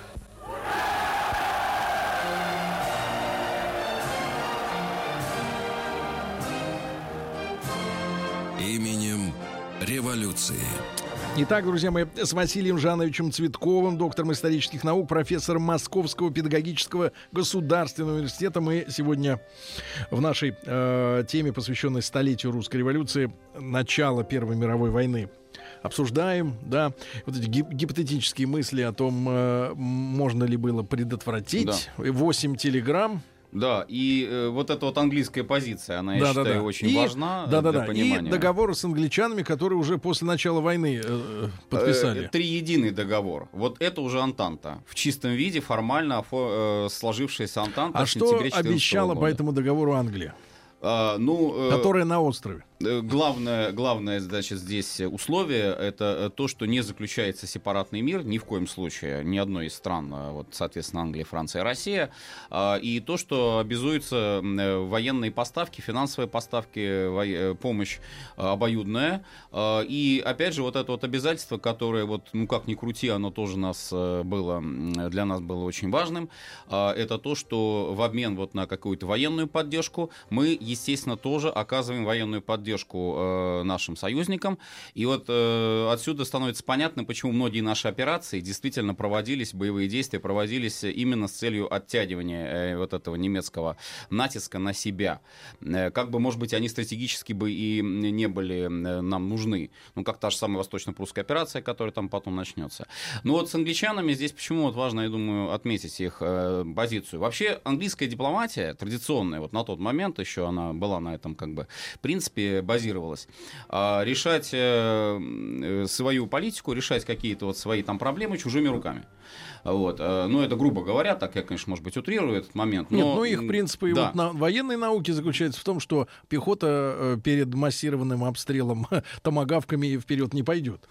Логично тоже, потому что э, если вот вообще брать, допустим, английскую армию, сухопутную армию на тот момент, то, ну, я не знаю, по такому ироничному замечанию даже вот наших генералов, это, собственно, не армия, это только одно название. Потому что там 6 пехотных дивизий всего-навсего. Вот, это, это, считайте, ничто. Но флот мощный, огромный, мощный флот, это, конечно, фактор, это огромный вот э, такой потенциал, э, который э, для Антанты, вот этой формирующейся Антанты, очень важен, очень необходим. Но и немцы это тоже понимают прекрасно. А, Поэтому вот отсутствие формальных военных обязательств, а вот только вот заявление о том, что им будет руки? поддержка, да, это развязывало руки Вильгельму. А зачем англичане притормозили-то? Э, ну, вот Сейчас, как мы это понимаем? у них тоже есть своя на это Чтобы началась война? свое. Погодите, Нет, если говорить нет. здраво. Они Нет, надеялись... нет, серьё- нет, нет, не то, что они... Чтобы началась война, они притормозили. Э, как бы там вот э, Грей, лорд Грей, да, который занимался как раз вот этими всеми дипломатическими моментами, дипломатическими вопросами, он, э, у него вообще, вот многие тоже считают, у него очень интересная была позиция. Никогда не ставить точки над «и», никогда не говорить э, каких-то четких, не делать четких заявлений. Всегда оставлять возможность для э, компромисса, для отступления, для маневра. Ну и э, когда нужно было, может быть, действительно заявить четко совершенно, что вот если э, вдруг Германия там э, начинает свои мобилизационные мероприятия, если она поддерживает Австро-Венгрию, то тогда Англия, не, не больше, не меньше, как тоже Хорошо. э, начинает а, военные а действия, немцы, этого не а немцы опирались на отсутствие четких подписанных бумаг между Францией и Россией с Англией. Вот Именно, именно они на опирались на расчет. отсутствие Именно этого на это и договора. был расчет. Это Слушайте, а зачем важно. они тогда его подписали-то после войны? А, Тогда вот в чем логика? Ну хорошо, пусть эти дерутся, а мы так в стороне постоим. Договоренности нет, ничего нет. А вот следующий момент как раз. Ведь англичане вступают последними в войну. Ну, там, если еще считать Австро-Венгрия против э, России, начинает боевые действия позже. А так англичане вступают последние. Это 4 августа. А, И э, реальная угроза э, какая? Э, Дело в том, что э, нейтралитет Бельгии э, был гарантирован ведущими государствами. План Шлиффена, немецкий план Шлиффена, исходил из того, что вот этот правый фланг, вот это как принцип открывающейся двери, который Мгм. вот так вот как открывается. Через Бельгию. И сметает все на своем пути через Бельгию, продвигаются на территорию Франции. Причем там достаточно циничная была позиция у немцев. Они э, тоже ведь вот, чтобы какое-то реноме там дипломатическое показать, они бельгийцам выдвинули, э, ну не то чтобы ультиматум, выдвинули такое вот формальное требование, чтобы пропустите через нашу территорию, э, через свою территорию пропустите наши войска. Мы вас трогать не будем, мы даже вам потом компенсируем, территорию дадим Бельгии. Вот. Но нам нужно вот ударить на французов. Проехать надо. Да, вот нам надо проехать. Бельгийцы отказываются это делать, э, и тогда вроде бы вот раз они не хотят, тогда мы сами пойдем. Э, Нарушается вот таким образом нейтралитет Бельгии. Но самое важное для англичан. э, Пока шла вот эта вот дипломатическая переписка, там можно было соблюдать вот эту вот позицию э, третьего арбитра, э, который стоит над схваткой, который пытается там э, мир как-то восстановить. Но после занятия Бельгии реальная угроза вот этому английскому каналу. English Channel, который как раз там уже будут немцы стоять. И опасения как раз Ла-Манш, уже военных, да, Ла-Манш, конечно, опасения военных на то, что вот такое продвижение через Бельгию приближает немецкие войска уже вплотную к границам Великобритании, делает позицию Англии более определенной. М, Требование прекратить продвижение через Бельгию, вроде бы тоже такой дипломатический э, момент здесь, э, что мы, э, то есть англичане, а, гарантируют вот, независимость Бельгии, гарантируют ее нейтралитет. Немцы, естественно, это игнорируют. Э, Англия вступает в войну. То есть вот такая А- идет цепочка. А если, опять же, в сослагательном наклонении, а если бы договоренность э, с Англией была четкой, Если бы была четкая, я думаю, до, что... э, до августа да, до 2014 августа, года, то именно. могло быть по-другому. Могло быть. Потому что вот одна из причин, почему действительно э, немцы действовали вот так вот, э, ну, э, можно сказать, э, самоуверенно, а, то э, это именно вот надежда на то, что англичане не вступят в войну. Э, Кайзер, когда узнал о том, что англичане все-таки начинают боевые действия, он был в гневе, он был в ярости, он там, я не знаю, ругался последними словами. Сломал, сломал телефон. Ну, не совсем так. Но, тем не менее, это был для него действительно неожиданный удар. Хотя, будучи, может быть, я не знаю, более грамотным дипломатом, стратегом, наверное, можно было это предвидеть. Потому Они что, были не совсем зрелые в плане международной Ну, политики? у э, немцев с И у них англичанами... не было компьютера, чтобы просчитать все варианты. Ну, конечно, это уже современный такой э, подход. Но у немцев с англичанами тоже ведь были конфликты серьезные. Э, Конфликты, прежде всего, из-за Атлантики. Э, Конфликты флота, конфликты, которые были связаны с колониями африканскими. То есть тут... А, Василий Жанович, а если причин. теперь уже сравнивать потенциалы, да, и наличествующие силы, теперь уже трех держав, Да, да. и тех, соответственно, наших соперников, то здесь как силы Вот по раскладываются? флоту уже перевес у Антанты будет однозначный совершенно, потому что австрийский флот э, слабый был. Да, собственно, он Средиземное море это даже так и не, контролировал, австро-венгерский. Э, у э, Османской империи, которая потом вступает в войну, э, флот тоже держался, по сути, на немецкой помощи, на немецкой поддержке. Что касается сухопутных сил, то тут, конечно, нельзя сказать, вот как мы уже тут говорили сейчас, что английская армия, сухопутная армия именно, она была каким-то существенным фактором. Но как только начинается война, Англия переходит к всеобщей мобилизации. То есть это тоже важный момент. И вот этот потенциал э, людской, даже не население, собственно, британских островов, а огромный потенциал колоний. А А, кто ж это- туда воевать пошел? Индусы? Да все, да, Африканцы? конечно. И африканцы, и, И что, они индусы, воевали? И кто угодно. Австралийцы, новозеландцы, да, Приехали? канадцы. Конечно, конечно. И сколько вот Все- Британия все в итоге, сколько пошли. они, сколько они примерно прислали в итоге? Э, ну, там счет шел, в общем, на миллионы уже. Серьезно? Э, Если взять всю войну, то вот весь период Первой мировой войны, то заканчивалась война, начиналась война, вот даже тоже некоторые это отмечают, начиналась война европейцами. То есть это европейцы А воюют между собой. Э, Первая мировая. Французы, немцы, там, англичане. А заканчивается война уже колониальными войсками. То есть это и сипаи, это и сенегальские стрелки у французов, э, там, Сомали. А и те подвезли своих. Ну, естественно. У немцев вот этого не было. Вот этот людской потенциал, э, колониальный потенциал у них, конечно, отсутствовал. То есть немцы Да. у нас как-то вырисовывается образ придурков. Нет, очень самоуверенных, Придурков. очень уверенных в победе. Шлиффен э, до начала войны не дожил, но последние его слова вот были буквально такие, что усиливайте, усиливайте правый фланг, все на правый фланг, взять Париж. Взять Париж, вывести из войны Россию, и потом, в общем, англичанам-то даже тоже ничего не останется, как э, идти на мир, Василий идти на мировую. А, немаловажная история. Сегодня расклад мировых держав иной. Карта мира изменилась, да, э, хотя э, по названиям э, действующие, так сказать, игроки есть, да, многие из них, многих из них можно вспомнить, но мы понимаем, что в то время не было могущества штатов, да, мирового.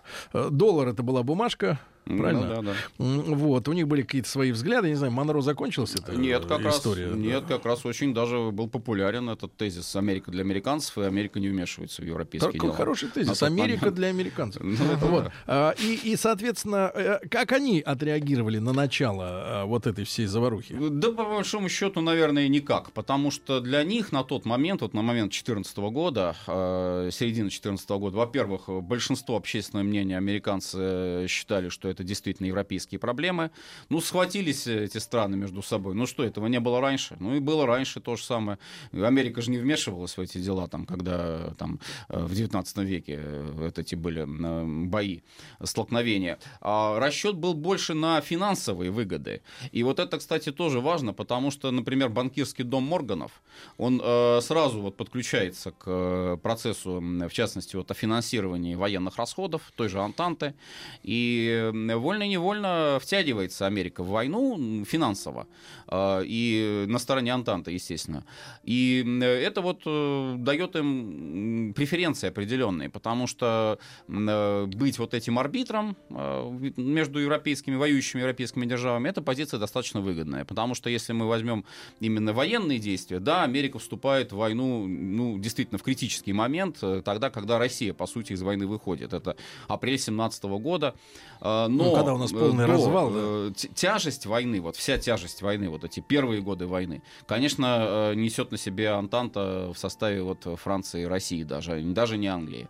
А Россия и Франция, по сути, вот держат э, на своих плечах э, вот эту борьбу с нем- немецкой машиной, австро-венгерской машиной, потому что первые месяцы войны это, наверное, самые ожесточенные, самые такие вот серьезные бои, собственно, и влияющие потом на как раз вот срыв этого молниеносного плана Шлиффена и на то, что война стала очень долгой, затянутой.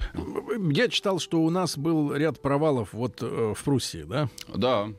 Причем, Ну, причем э, там и... э, Восточно-прусская операция, я это думаю, куда вообще- мы куда мы э, э, стали идти? То есть вот Это когда когда грубо говоря когда грубо говоря вопрос. военные действия начались, то есть наша первая история какая? У нас была стратегия перейти свою границу, да, пойти вперед. Конечно, но при этом, значит, тоже вот, я не знаю, может быть, не очень это корректно, но по большому счету напоминает стратегический план как раз начала Великой Отечественной войны. То есть Россия не должна быть агрессором.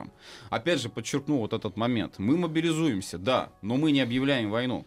Мы не предъявляем Германии какие-то вот э, боевые э, требования. Друзья мои, э, Василий Жанович Цветков, доктор исторических наук, профессор Московского педагогического государственного университета сегодня с нами.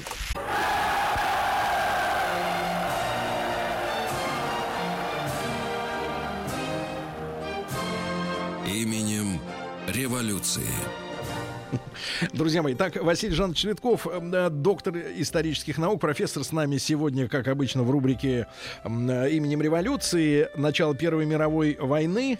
Да. Василий Жанович, э, мобилизация объявлена последний день июля, да, мы мобилизуемся. Когда можно считать, что мы реально вступили, получается, в войну? Да, так вот, как раз возвращаясь вот тому, о чем мы говорили. Да. Собственно, план-то был построен на том, что агрессором будут э, страны Тройственного Союза. В данном случае Германия Австро-Венгрия. Кстати, интересный тоже момент, вот почему Италия, э, третий участник этого Тройственного Союза, она потом э, как бы официально объявила, почему она вышла. Хотя там неофициально понятно, это был торг, территории разные, но э, официально она вышла потому, что Тройственный Союз вот э, формально носил оборонительный характер.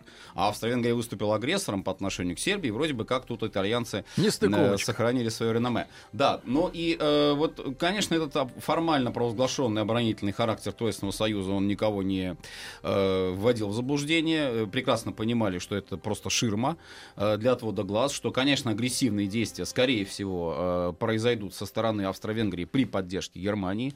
Следовательно, отсюда э, вывод, как должны развиваться военные действия. Э, австрийская, австро-венгерская армия, немецкая армия переходит границу, но при этом сразу начинаются пограничные сражения. Для этого э, вот тогда же был э, спор между нашим генералитетом накануне войны. Надо ли оставлять Польшу? Надо ли выводить войска из Польши, из Привисинского края? Потому что если посмотреть на карту, а, получается так, что вот Привисинский край, он как клин такой вдавался. э, И можно его было в- отрезать. В Германию, да. И, конечно, и немецкий план, и австро-венгерский. Он как раз исходил из того, что э, это будет польский мешок котором э, просто завяжут русскую армию.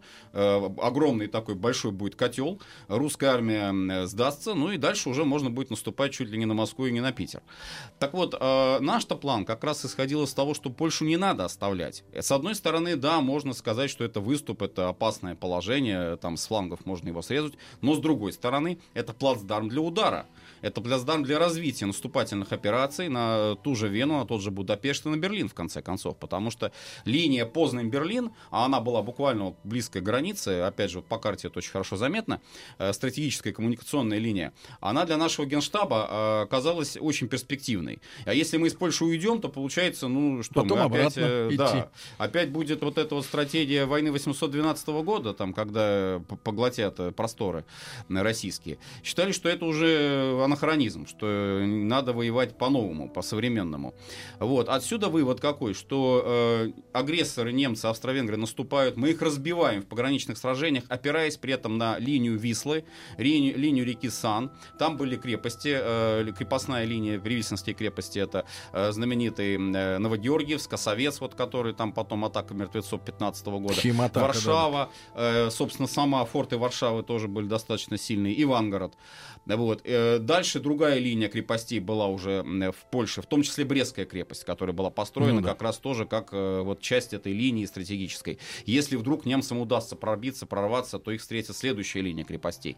Но ни в коем случае не отступать вот дальше там э, в европейскую Россию, бить э, вот в этих вот районах ближайших границы и переходить сразу в наступление уже на территорию врага, на территорию противника. Но я говорю, вот это вот похоже не- немного напоминает вот эту стратегию начала, нашу советскую уже стратегию начала Великой Отечественной войны, когда малой кровью, могучим ударом, как говорится, мы э, наносим удар по вторгшимся, по агрессорам, по немцам и переходим на их территорию. Вот. А, Ну и э, в этом отношении вот Восточная Пруссия как раз, она вызывала э, большое очень беспокойство. Почему? Потому что это, ее, знаете, называли еще балкон, нависающий балкон. Опять же, вот если на карту посмотреть, действительно так. Восточная Пруссия, нынешняя Калининградская область, э, вот Кё- Кёнигсберг, С Калининград. их стороны втор- да. вторглась, Это да, вот это? вроде бы как возможность для нанесения удара нам в тыл, если мы вдруг по отчаянию наступать начнем на Познань Берлин, вот по этой линии, по операционной.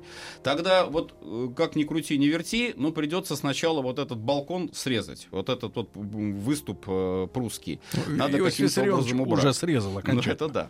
Вот. вот такая была стратегическая инициатива. Этот план э, предусматривал. Ну а второй план, который предусматривал войну против Австро-Венгрии, а он исходил из того, что это боевые действия в Карпатах, это наступление на Львов, э, дальше на Краков, дальше на уже э, можно там Будапешт, выход вот как бы с юга, с юго-востока, выход э, э, на Германию тоже. И вот э, был спор, э, что лучше, воевать ли с немцами, воевать ли с австро-венграми. Вот так до конца, э, до начала А, войны этот спор так и не решился. Вопрос, поскольку сейчас тоже он такой актуальный.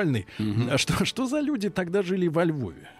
А, ну это, Чьих? собственно, Галиция. Это кто да, такие? Это Галиция, это Немцы? Западная Украина. Нет, там, э, собственно, состав населения примерно тот же, что и сейчас.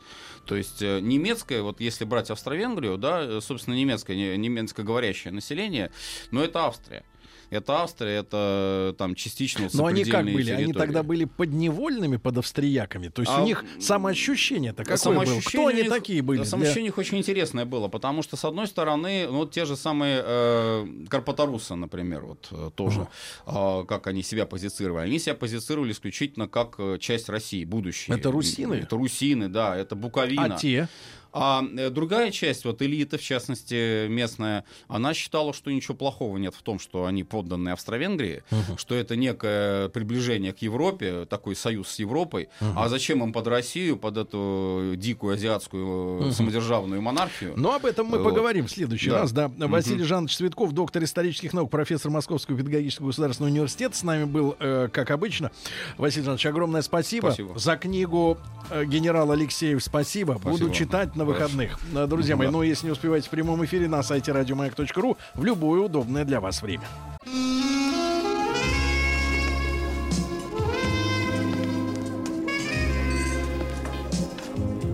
Пожалуйста. Какие у вас интересные пальцы. Вы не велончелист? Нет. Торговый работник. А что такое? Ваши длинные трепетные пальцы говорят о тонкой душевной организации. Мужчина. Руководство по эксплуатации. Друзья мои, сегодня э, Анатолий Яковлевич Добин привел с собой целое охвост, Я? охвостье. Я? Многолюдно в студии, да, Мы подтверждаем. Тихо-тихо, целое охвостье. Анатолий Яковлевич, доброе утро. Э, Садитесь ближе, ближе к микрофону. Это клевета. Да, ваш статус позволяет вам сегодня солировать. Это ваше охвостье. И э, Нет, ох- не мое. охвостье в лице, в лице э, Артемия Двоицкого. Да-да. ЗИЦ-председателя Это внеэфир, внеэфирных активностей, я бы так сказал. И его, э, сказать, давайте, и Альтер его... эго. Нет, миньон. Боже мой, Сергей, какие слова так, сеньор и миньон, да. Иван Энергия, Ваня, Это доброе называется, утро. Сергей, Вот, ну вы слышите, вы слышите. Это да. называется коллаборация. И наш проект — это энергия хорошо. Это называется Хорошо. захват. Хорошо. Позвольте, э, значит, не случайно сегодня в студии многолюдно э, люди при- пришли... эти люди? Расскажите. Люди пришли представлять двухминутную работу. Это полотно, Сергей. Да. Это мегамикс. Ну, а давайте, э, тема у нас сегодня будет очень интересной, э, как всегда, впрочем, и для мужчин, и для женщин. Как любят мужчины. Как они любят. Сегодня мы об этом будем, э, об этом будем, г- г- об этом будем мы говорить. Вот. И, э, но перед этим маленькое лирическое отступление, профессор. А, желательно послушать ваши, ваши комментарии. А, дело вот в чем. А, беседовал тут на днях со специалистом.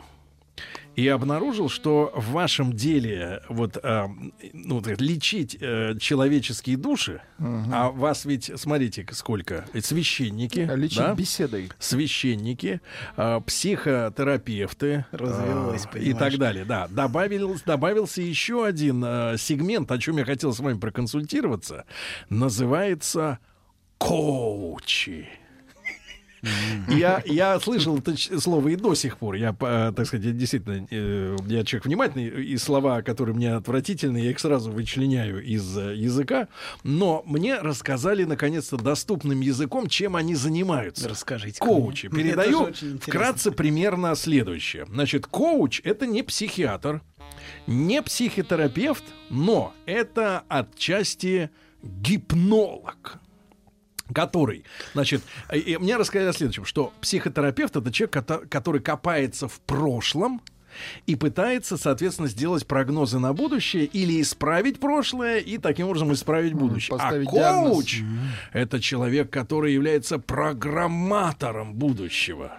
И человек, который является коучу на прием, значит, какие-то пассы мне не объяснили, как это все делается именно на нейро каком-то... А, экстрас- НЛП, да. Может там быть, экстрасенс, Не-не-не, мне сказали, что там А, используется НЛП, нейролингвистическое программирование. И человек, например, приходит и говорит, значит, во-первых, выясняет, что ему надо, что ему хочется. Ну, что ему хочется от жизни, да?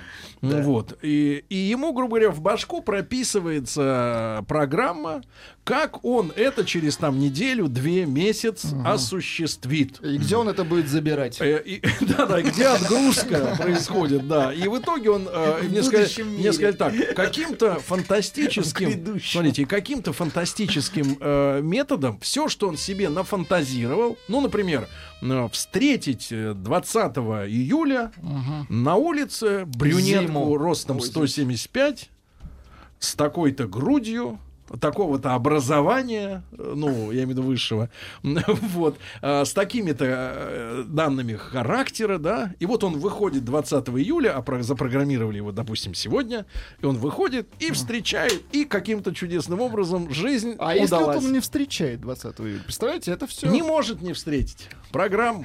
Коуч обещал. Я, конечно, с коучем, который меня об этом, мне об этом рассказывал, я нем- немножко начал спорить и говорю, что вообще личные отношения, да, они как бы не, не, не столько зависят от воли человека. С помощью воли можно, например, вырыть окоп. Вот. Или, Другим человеком или зарезать кого-нибудь можно так силовым уси- так на себя настроить и зарезать, да, врага, например, да, можно. Но мне кажется, все-таки встреча любви, мы сегодня будем тоже о любви говорить, да, это вещь, во-первых, взаимная, во-вторых, настолько случайная, настолько не, не, непрограммируемая, потому что я уверен, многие наши слушатели меня поддержат, когда я скажу, что иногда ты влюбляешься в человека, которого ты вовсе не предполагал в своем воображении. Более того, взрослые люди и лишены этого уродского фантазирования из серии «хочу встретить блондинку». Ну, хотя бы потому, что у женщин есть два часа для того, чтобы стать любой э, цветом волос. Да? Э, вот. И, и мне кажется, вот это программирование человека на какое-то личное счастье, оно сродни истории, что ты берешь смартфон, там у тебя солитер, ну, Солитер? э, Или ка- или косынка. Косынка, Червы. да. И ты себя программируешь. Сейчас выиграю. Собрал волю в кулак, начинаешь кнопки давить сильнее, вот эти вот виртуальные, да, и, и выигрываешь, да, но с той же вероятностью, как и проиграешь. И вот, э, мне кажется, это, конечно, такая большая финансовая индустрия, тем более с таким громким названием коучинг. Вообще, как переводится слово коуч? Вы вот, Артемий, знаете, знаток испанского, что это? И что связано с учительством? Точно? Преподавание. А, доктор, теперь ваш Я, взгляд. что, я не могу отойти от травмы смартфона с солитером. Подожди. Я вам дам сейчас поиграть. для Это очень увлекает. Пока как раз Иван Энергия будет представлять свою роль. обсудите, а я пока буду Не, не, переваривать. нет, серьезно. Вот два слова об этом институте коучинга. Что это за эти самые люди? Ну, я не хочу иметь проблемы, поэтому ничего не буду То есть они настолько могущественны, у них такие большие обороты, у них даже больше семи в час. Это другой лагерь? Ну да. Ну, Это вы конкуренты. Ну, Давайте нет, мы по вашим, не сказал, давайте мы по вашим ужимкам и э, интеллигентским, Нет, э, интеллигентским вот Разный этим. э, масштаб, Сергей. Нет, Там мы- зал, а здесь один человек. Да, Нет, там- абсолютно, абсолютно. Я маленькое ничтожество Тихо-тихо. по сравнению с этими О. залами, конечно. Ну что, что. Как, Ну, как ну, то есть себя сравнивать? это коммерческая сила, да? Ну да, ну как у нас были раньше тренинги в моде, тренинги личностного роста, сейчас Да. коучинг. Ну, Они есть действительно, вот как я описал, настраивают э, с помощью НЛП человека на какие-то э, системные вещи. Я не знаю, что они делают. А вы не пытались в роли такого лоха прийти к ним и попробовать на себе? Нет. Попытайтесь. Пока вас еще не все узнают. Нет, нет, пока не пробовал. Но если нужно будет, могу как-нибудь заглянуть. Но в целом, э, в целом я не очень понимаю, чем они занимаются. Они не очень понимают, чем занимаются вы. Да, да. Понятно. А Но все вместе они роются в наших карманах, это я понял. Да, я понял. Значит, ну, по вашим уклончивым ответам я все-таки уловил суть примерно. Но говорить мы действительно сегодня будем о том, как любят мужчины, друзья мои. Ну и интродукцию полотну, которое собрал Гениальному Не полотну. собрал Собрал Иван Иван. Да. записал. Да, а вы собирали. мой. А потом была еще Наташа, перлюстратор. Давайте не будем эти тайны. Ну, давайте, говорить. ну, Наташа Это хорошее кухня. имя. Хорошо. Хотя бы. А, давайте, значит, какая была задача поставлена перед Задача Иваном? была такая: выйти на улицы, поймать мужчин, женщин, бабушек, детей и спросить у них, что такое любовь. Да. Иван вышел. В каком смысле? Ну, не в смысле просто. прям всех одновременно. Что такое любовь? Да. И мы получили много-много ответов. Профессор, и, надевайте и вот наушники. что из этого получилось. Пожалуйста. Любовь? Закрой глаза, все постепенно. Это сложный вопрос, наверное. Доверие на сто процентов и понимаешь, что ты кому-то ну- нужен и живешь для кого-то. У вас есть доверие? Да, конечно, есть. На сто процентов? На сто процентов. А сколько раз вы обжигались, прежде чем нашли свою любовь, которая на сто процентов? Вы знаете, сложно сказать, но пару раз было. А там было сколько, 50 процентов? Что значит любовь для мужчины и для женщины? В чем разница? В чем разница? Один любит, другой позволяет себе любить. Я не помню, как ты говорил, это хотеть касаться. Как говорил Хотите Свет. касаться? Хот- Хотеть касаться. Да вы пошляк. С 15 лет, получается, знакомы мы. А вам сейчас сколько? 19. То 4 года? Да. Ну, это еще не срок. Как бы нынешняя мол- молодежь поколение, им сейчас... А, любовь, да что это такое? Вам как будто 40. Ну, нет, я, мне, конечно, не 40, но я, скажем так, консерватор. Просто общее мнение или чисто мое? Чисто Чисто ваше. Чисто мое. Любовь для мужчины, по сути, когда... Мужчина берет ответственность за, себ- за себя, естественно, за свою семью, за своих близких, и разделяет, скажем так, бытовые обязанности. Ну, естественно, тоже время любовь. Я вижу, вы мужчина с опытом. А что такое любовь? У нас опрос. Не знаю. Когда узнаете, напишите нам. Это надо познать, ребятки. Да? Да. Ну, у меня любовь — это еда. Зато честно, правда? Ну да. Все. Что для мужчины любовь? Это все. Конечно, шучу. А можете еще раз пошутить? На заказ не умею. Да. Ну, не знаю. Может быть, сегодня изменится ваша жизнь, и вы как раз узнаете, что такое любовь. Поверьте, сегодня она точно не снимет. Что для меня любовь? Главное понимание, наверное, друг друга и преданность человеку. Вы прямо сейчас вот собаку описываете. Что для мужчины значит понятие любовь? Если приличными словами. Приличными? Да. Сложно, да? Да. А давайте тогда неприличными. У вас была любовь? У меня есть любовь. У вас крепкая и сильная любовь? Ну, смотря в какой день. Сейчас точно не до любви. А мы вам и не предлагаем. Ну, смотрите, как, э, как наш а, Артемий Двоицкий, давайте поаплодируем, Ну, ребята. а, да. Как он хорош с посторонними. Да, да. Ему Ну, бы я, понимаю, что я их бы- вижу первый и последний раз. Ему бы в ЖЭКе работать, там такие же работают. Люди, которые видят первый, но желательно последний раз этих всех упырей, которые требуют что-то. А, Ваня, спасибо огромное. Спасибо, Иван. Спасибо. Проводите, Ваня, Наш проект называется «Энергия Двоицкого». Двойная энергия, да. А, Анатолий, ну понятно, реб- ребята соревновались, э, соревновались э, в том, чтобы э, прохожих выр- вырывать из э, своего привычного ритма, да. Да. Но а, Анатолий смотрит и думает, уйду ли я? Нет, не уйду. да, Я, но нет, я ничего не думаю, что... уже ничего, да. И, и- и- и сегодня наша тема, девчонки, вам будет интересно, как любят мужчины. Да? Если можно перед этим, как вот маленькая такая э, э, предисловие, как любит женщина. Бог ты. Я, я думаю, что это на, на- на пару Самое лет чудовищное, разговор. что может быть. разговор на пару лет, поэтому я думаю, лучше проще начать с мужчины. Хорошо, Вот, давайте проще начнем. начать с понятия любви. Но не нам начать с мужчины, а разговор. Разговор начать с мужчины, конечно. Значит, любовь, знаете, мы привыкли говорить о любви в очень возвышенных тонах, Да. каких-то таких вот э, с придыханием, с, с таким вот слово любовь, и сразу уже как, как, как заклинание какое-то. Человек уже меняет, меняет интонацию разговора. Говорят, кстати, что в русском языке э, в дореволюционные времена Да. слово любовь было непопулярным. Было слово жалеть. Не любить, а жалеть. Ну, вот так использовалось, да? Пожалел. Ну, потому что м, пожалел, да. Пожалела. Да. А, Пожалел. Пожалела. Да. А потом еще раз пожалел. И еще раз Ну, пожалел. ладно, это уже Ну, вы про, остановить, вы про что возьмите, такая а началась. ну. Хорошо. Вот, и то, как мы смотрим на любовь, э, определяется несколькими вещами. Во-первых, тем, как мы ее переживаем, во-вторых, культурой. И культура определяется двумя вещами — платонизмом и христианством. То есть Вот. в нехристианском мире о любви по-другому говорят? А, да, я думаю, да. Думаете или уверены? Думаю. В Конго, например. В Конго.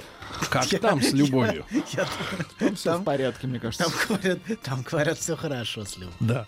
Да, да. Судя по приросту. По- по приросту. Так. Сюда же Первый раз. приезжают, значит, все отлично. Да. Там столько раз жалеют. Жалеют бесконечно. Да. Вот.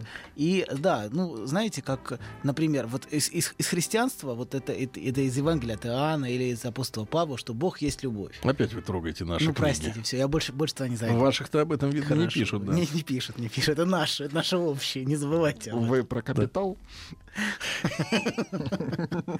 А, кстати, про капитал, подождите. Это про платонизм будет. Давайте так. Смотрите, платонизм это, это вот и очень многое, очень многое в нашей жизни держится платонизмом. Мы этого не осознаем, но а, очень многое пронизано этим. Любая идеология, она держится именно нашей внутренней убежденностью в платонизме. То есть, что есть какая-то настоящая, настоящий мир, есть какая-то настоящая правда, а все, что вокруг, это так, временно. Во многом, например, марксизм или большевизм держался, держался вот этим ощущением а чего-то чего другого, какой-то другой мир. Или, например, видеть не человека, а отживший класс, например, в нем. Вот. При этом заявлять о всеобщем равенстве. Всеобщее Вот равенство. цинизм-то, цинизм-то э, революционер заключается в том, что равенство для всех, но богатые нам нужны мертвыми. Ну да, но потому что это отживший класс. Понимаете, это опять видеть через призму. Вот я просто это пр- прекрасно иллюстрирует, как люди смотрят на мир через призму платонизма. То есть через призму какого-то другого мира. И светом этого другого мира освещают вот реальность, которая есть. Они не видят реальность, не видят живого человека, которого убивают, а видят класс, который Ну, как Бумбараш говорил, не в тебя я стреляю, а во вредное нашему революционному делу донесение. Абсолютно. абс- вредный, вре- это в- пре- представитель ничего личного. Ты представитель вредного Ты класса. просто вирус. Вирус, да, да, да, абсолютно. Это вот ясно показывает, насколько, насколько вот мы мыслим не реальностью, которую видим, а какие, смотрим из- как, как будто есть как, на какой-то другой мир, понимаете? Он смотрит на идею, идею, идею коммунизма, идею светлого будущего. И даже на самом деле я думаю, что власть науки тоже во многом держится Слушайте, нашим а как, вот- внутренним а платонизмом. как тогда получается, что у людей, которые творили эти бесчинства, Да. а, а, не было гуманизма, да? Но с другой стороны Он был была... почему же? Нет, Идеологический гуманизм. Нет, но с другой стороны э, была э, такая безудержная вот половая невоздержанность, многочисленные это то- тоже связи. идеологическое, не забывайте об этом. Это тоже, это тоже его Это желание распространить учение Они- как можно шире. Нет, нет, нет, нет, нет. Они устраняли понятие брака, как отжившее, А. понимаете? В этом, в этом суть. Это тоже абсолютно, абсолютно А взгляд. откуда у таких людей, вот с психологической точки зрения, взялось право м, строить новый мир. Так все мы строим новый мир в каком-то Ну, смысле. зачем же? Не Каждый надо. Вот посмотреть на людей, которые не строят новый мир. Они просто живут, существуют, радуются. Нет, эти Ладно, строят под заказ, Давайте не Сергей. будем, не будем уходить в, в эту линию, Ну, а хорошо. вернемся к любви на секундочку. Просто я хотел проиллюстрировать, что мы смотрим на вещи через призму вот этого какого-то другого, другого мира, другого взгляда. Вот. И второе, почему, почему о любви говорят возвышенно. Вот есть настоящая любовь, как некая идея, Мгм. которая витает. Не у вас. Не Там. у вас, а там, там, Да. а там. А у вас-то что? У вас хрень Да, какая-то. грязь. Грязь, да, Да. пошлость. Да и у нас грязь, пошлость, а там. Мгм. Вот. Да. И, и вторая вещь, любовь — это захваченность. В каком-то смысле мы не принадлежим сами в себе, когда мы в любви. Вот А человек... кому мы принадлежим? Ему? Чувству любви. А. В каком-то смысле мы захвачены Чувство. этим чувством.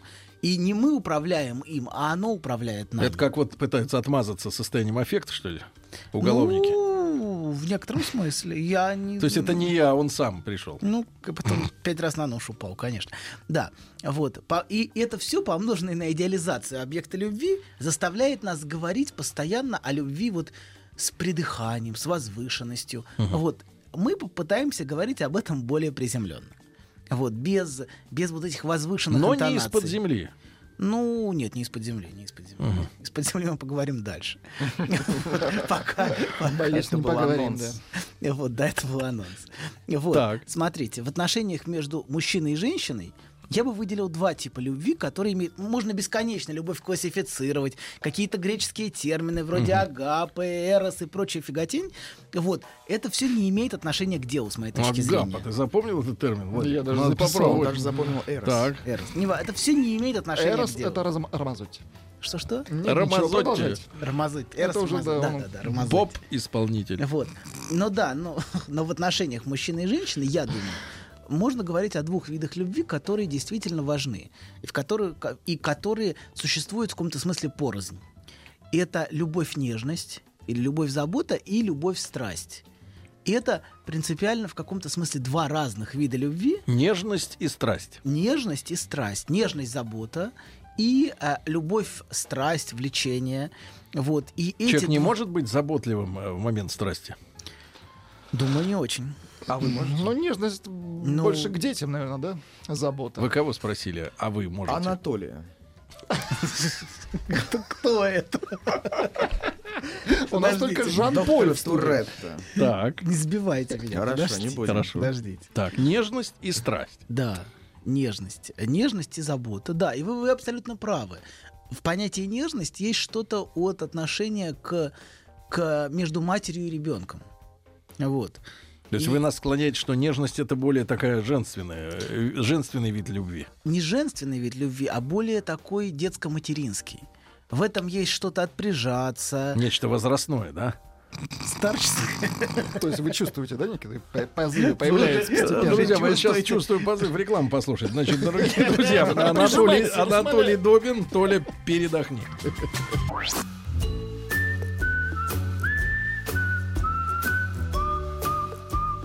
Путь к сердцу мужчины лежит через его желудок.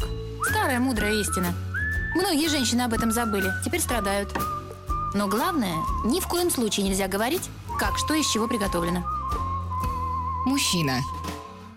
Руководство по эксплуатации. Ну что ж, друзья мои, с нами сегодня, как обычно, в среду Анатолий Яковлевич Добин, психолог. И сегодня мы начинаем большую, я чувствую, непростую беседу. Непростую. Непростую, о том, как любят мужчины. Да, да. Мы начали с вами говорить о том, что во многом наш взгляд определяется платонизмом и христианством, и отсюда мы все время рассуждаем об эгоизме и альтруизме в любви. Во многом это, вот, э, во многом влияние вот этих двух вещей определяет наш постоянный разговор о любви как каком-то бесконечном альтруизме. Но об этом, может быть, мы в следующий раз поговорим. Мгм. О том, что такое эгоистическая любовь, альтруистическая любовь. Слушайте, а вот скажи, пожалуйста, Ну, любовь за я деньги, сейчас да? задам вопрос, но вы пытаетесь не смеяться, а вот Уже подумать, а как любит саудит? По-другому? Время пошло. По-другому? Вот у него нет такого представления о любви, как о... Я думаю, нету. Но я не видел саудитов, я не могу сказать. А Я видел в новостях, с ними танцевал Трамп недавно. Ладно, ну ладно. давайте мы поговорим Да. о- поближе к нашей теме, а Да. там, может быть, выясним про саудитов что-нибудь. Может, Хорошо. нам новости придут из Мгм. Саудовской Аравии. Да, да, да. Вот. Да, смотрите, две вещи. Во-первых, мы видим эти проявления любви. Это нежность и забота, и нежность и забота и любовь, страсть. Вот при, при в любви нежности и заботы это такое детск, это а, имеет отношение к детско-младенч, к детско-материнским, к детско-материнским отношениям. Вот. Это форма любви, которая на самом деле а, очень важна для того, чтобы ребенок мог чувствовать покой, спокойствие. Ам, и, э, и такая форма любви не имеет кульминации.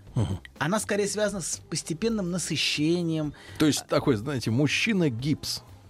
Да, да, да, абсолютно. Потрясающе. Потому что только любовь, страсть, Сразу она, она имеет, скажем, оргазмическую кульминацию. Кто? Оргазмическую? Оргазмическую. Кто имеет? Любовь, страсть. Мужчина А. гипс, Сергей. Это Вот. нет, У нет, это гипса как другое. раз- У а, гипса все в порядке. А в гипсе есть скорее, скорее насыщение заботой. Вот, но там нету вот такой, такой кульминации. И в этом одна из фундаментов... Да, ты, ты прекратите. Вот, это я могу говорить, а не вы. Да, вы вообще на- на вашу забудьте об этом. Это не ваша роль. Да. Так. Вот. А, вот. И все образы материнской нежности, они как раз относятся сюда. Все, и телесные прикосновения в данном случае несут не сексуальную функцию. Вот. А умиротворяющую такую, знаете, обволакивающую. Ветеринарную. Ну, в смысле, гладить кошек, наверное, да. Ну, в этом смысле, если. Нежность. В этом смысле нежность близка вот таким вот таким отношением с домашними животными. Вот. И в этом есть ощущение чего-то родного. Родная моя, родненькая. Вот. И вот э, в этом есть очень много нежности.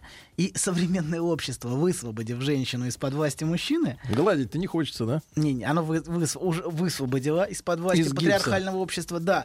Но м, проблема в другом. Проблема в том, что она тут же превращает его в маму, ее в мамочку. Ее. Ее, да, да. А то есть она, вы- высвободив из-под власти, есть э, как будто надежда, что повернув кубик Рубик, повернется только одна грань. А проблема в том, что вращая кубик Рубик, поворачиваются все стороны.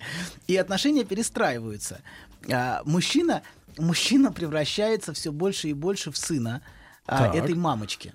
Вот, и общество в каком-то смысле предлагает женщине, свободной женщине, вот эту роль. А они все, все говорят на каждом шагу. Я хочу встретить того, кто будет сильнее меня. А куда сильнее-то? У нее там по шкале Рихтера 10 баллов силы Она весит 80. при росте 162. Пойди, найди, найди сильнее, да? Тогда надо весить 200 при росте метр 90. Владислав смеется. Нет, это запись, это старый смех еще 90-х.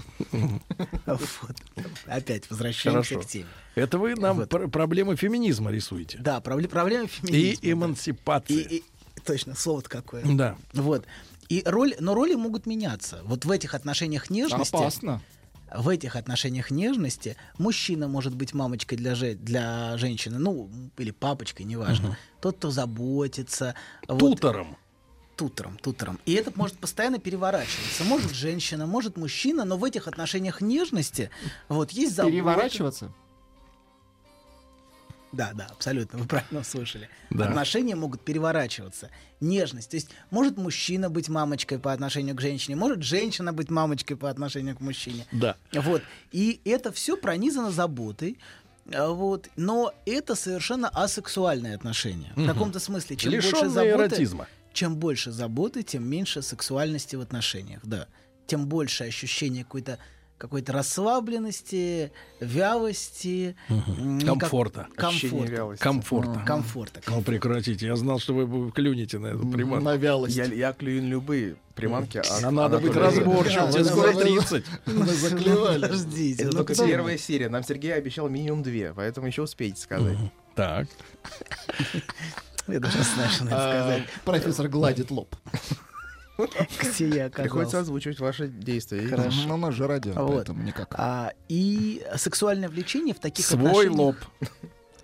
В сексуальное влечение в Да. таких отношениях отсутствует. Вот, вот, строго, строгого папочку дал э, Анатолий Яковлевич. Правильно, так с ними. Вот. И чем больше уважения и нежности, чем больше уважения, нежности и заботы, тем меньше... Погодите, то есть, когда женщина говорит «уважай меня», это она хочет э, э, вот таких комфортных, э, спокойных, штилевых отношений? Ну да, она хочет стилевых отношений, но проблема в том, что в таких стилевых отношениях пропадает сексуальность. Ему комфортно или Насколько ей комфортно. такой маленькая Очень ремарка, часто доктор? бывает, что сексуальное влечение, которое было в начале, Мгм. по мере того, как люди узнают друг другу, притираются друг к другу, когда им становится комфортно с друг с другом, сексуальные отношения уходят. И Да, секс- а вот вопрос сразу, э, просто в, в- в проброс. Э, Вообще, большинство женщин, они знают, чего они хотят? Или они всегда хотят просто того, чего сейчас недостаток, недостает? Ну, вы говорите так, как будто большинство мужчин знают, чего они хотят. Не, ну просто вы В говорите, вашей вот хочет, формулировке хочет, звучит. она хочет уважения. Потом оказывается, что уважение нивелирует, э, так сказать, страсть. Ну, Да? потом она хочет страсти. А уважение уже не хочет? И Или уважение хочет- тоже И хочет. уважение, и страсть. Нет, Уважение, это, общем- это несовместимо. И страсть это одно, уважение другое. Когда страсть, то уважение ноль. В жизни всегда мы хотим всего несовместимого, понимаете? В этом и То проблема. есть И уважение и этом мы- страсть А, совместно. Нет, не, ну, я думаю, да, сложно иметь человека, Достаточно- которого нет. уважаешь. Нет, Дело или- нет, достаточно похлопать по плечу и сказать уважаю. Уважаю. Или просто молодец. Молодец, молодчуля. Молодцом, Молодцом. Хорошо, все. Прекратите. Все, поржали. Сергей. Мужчина. Руководство по эксплуатации. Растрогал процесс, профессор. Чуть не сказал процесс. Второй раз доставку включайте. Да, да, Хорошо. да, Анатолий Яковлевич. Прошу любить и жаловать. Да. И в этом, в этом проблема возникает. Чем больше, э, чем больше молодцом, тем меньше страсти, Чем больше тем меньше влечения, и тем больше страсть возникает где-то в другом месте. В другом это географически? Я видел географически. Или и- финансово. И, финансово обычно связано с географическим, конечно. Кстати, а финансовая составляющая, она на, на чьей стороне? На стороне нежности или страсти? Финансовая сторона, это не финансовая сторона. Ну, обеспеченность пары финансово больше важны для тех, кто нежные, или те, кто страстные? Ну, я думаю, я не знаю. Кто беднее? Мы все и нежные, и страстные, и бедные. Все бедные. Все бедные. Страсть, смотрите, страсть гораздо более загадочная. Нас не запутываете сейчас? Нет. Хорошо. Страсть гораздо более загадочная вещь. Да. Почему? Хотя, на, на взгляд, э, так вот проще все понятно. С одной стороны понятно, а с другой стороны не совсем. Вы сами, сами в самом начале сегодня говорили. Так. Почему одну женщину мы а, нас влечет к ней, а другой нет? Э, Это Я говорил. загадка. Ну, вы говорили, почему к одной испытываем любовь, а к другой нет. Он точно не говорил. А, К другой наоборот. Да нет, а Владик говорил, что ему, ему нет такого выбора. Ну, Как нет выбора? У него давно уже нету У меня уже выбора. давно нет выбора. А, ну что? да, да, Ну, я же ба- забальзамирован. Вы- Он Владимир бальзамик. Ну, ну, практически, да. Только Да? надо поменяться местами с ним. Хорошо. Шутка, а это Вы шутка должны была. подать заявление, Да, да, кстати. да. Может быть, просто заменить его, а не выносить. Так, погодите, погодите, не отвлекайтесь. Вот. Кто Страсть- подает, тот и платит. Мы Почему? Почему одна женщина вызывает желание, а дру- другая нет? Это всегда загадка. Почему желание было, но оно пропало, например? Так очень часто бывает в отношениях. Да? Сначала была страсть, было влечение, а потом сексуальных отношений становится все меньше и меньше. И, Слушайте, а вот когда и женщина... людям необходимо какие-то искусственные сценки создавать, знаете, театральные. Театральные сценки? Театральные Так, сценки. Так, так. Ну как? Стартер крутить. Ну, что-то такое там происходит. Разные магазины на этом специализирующиеся есть. На организации театральных сценок оживить страсть в, в отношениях нежности. Вы о латексе? Ну, о разных вещах. Сергей, вы пожарный, она таксист. Знаете, как Или может, медсестра, по-разному, да. Она медсестра, она бинтует вам. А, ну ладно, все, остановлюсь. Тапочки, опять же. Тапочки, вот видите. Не, Мы помним, Сергей, про С тапочки. помпоном. Да. Вот. И, но очень важно, что то, что пробуждает страсть, в этом Да. есть что-то своевольное в женщине. То есть что-то независимое. Скажем, в отношениях нежности есть какая-то взаимная зависимость, привязанность, забота. И как бы мы знаем другого человека. А тут наоборот. Чё, нас влечет... Отчуждение? Да, нас Независим- влечет, нас влечет к этой независимой... Да. Непознанное. Э, ну да, еще Не не... Познер. По крайней мере, нами... По крайней мере, нами... Не в бровь, а нами- глаз. Нами не Познер. Может быть, Познер уже Познер, но нами не Познер. Вот. И в этом есть что-то своевольное и независимое. Вот, что-то такое загадочное и таинственное. И, несомненно, нас в, в этом влечении есть а, всегда связь с двумя вещами. Во-первых, с чем-то загадкой, Да. С чем-то таинственным, с чем-то а, какая женщина, например, Да. мы видим со спины, потом подходим ближе и понимаем, что не, Что что это не женщина, да. А Да, это ну вот- Бакушан, как говорят японцы. Вот. И э, да. И вот это, ну вот на в, пер- в первый взгляд мы видим что-то загадочное, неизвестное, а, ускользающее. И вот это ускользание во многом и загадка того, где А это просто, женщина... оказывается, очки дома забыл. Ну, неважно, забыли вы очки или не забыли, но именно к этому человеку вас влечет. К, этой, к этой таинственной женщине, которую вы пока не знаете. И вот Но эта узнаете. загадочность... Ну, может, и не узнаете, кстати. Не надо преувеличивать Проброс, свои про- собственные возможности. проброс, если игрушка из магазина бьет током, бьет, значит, любит. Уточните в магазине. Театрально. Театрально. Посмотрите, не истек ли срок гарантии. Ну вот. И вторая вещь важная, это, во-первых, таинственность, а вторая это запретность отношений. Именно запретность отношений вызывает возбуждение. Скажем, отношения измены, например. Так. В этом есть отношения. Нельзя. Нельзя. Изменять, конечно, нельзя, но это не важно. Важно, важно это не Что важно? значит неважно? Нет, это важно. Я про другое говорю, что в измене, в отношениях измены есть что-то очень возбуждающее, именно в смысле запретности. Мы всегда Наверное, хотим... речь идет об Вы нет, извращенцах. чего вы так трясете ногой? Ну, Успокойтесь. он заводится он просто. ритм Нет, задает. он как бы заводит Это мой метроном. к любимой, едет, И потом-. Сейчас кресло взлетит. И потом, профессор, Что вы так трясете? вам не, доста- не достает угла зрения. Я трясу не, Да на- не ногой. Это не нога, о. Это кресло, это кресло Да трясет. сейчас летит.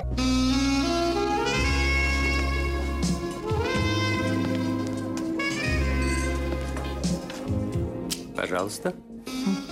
Какие у вас интересные пальцы. Вы не велончелист? Нет. Торговый работник. А что такое? Ваши длинные трепетные пальцы говорят о тонкой душевной организации. Мужчина.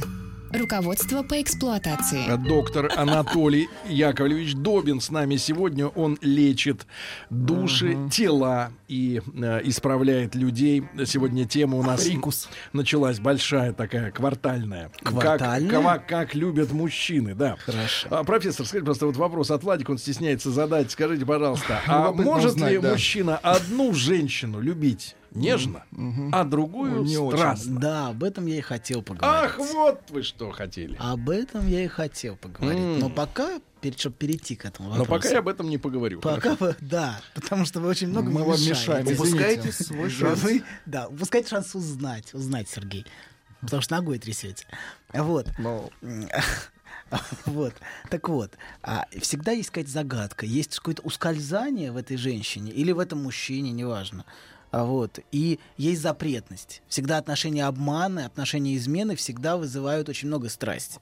И в страсти ну, много агрессии. Той агрессии, ну, в сексуальных отношениях, которой нету, скажем, в, отнош... в, в нежности, в заботе, в привязанности. Там все как-то мягко, так очень уютно.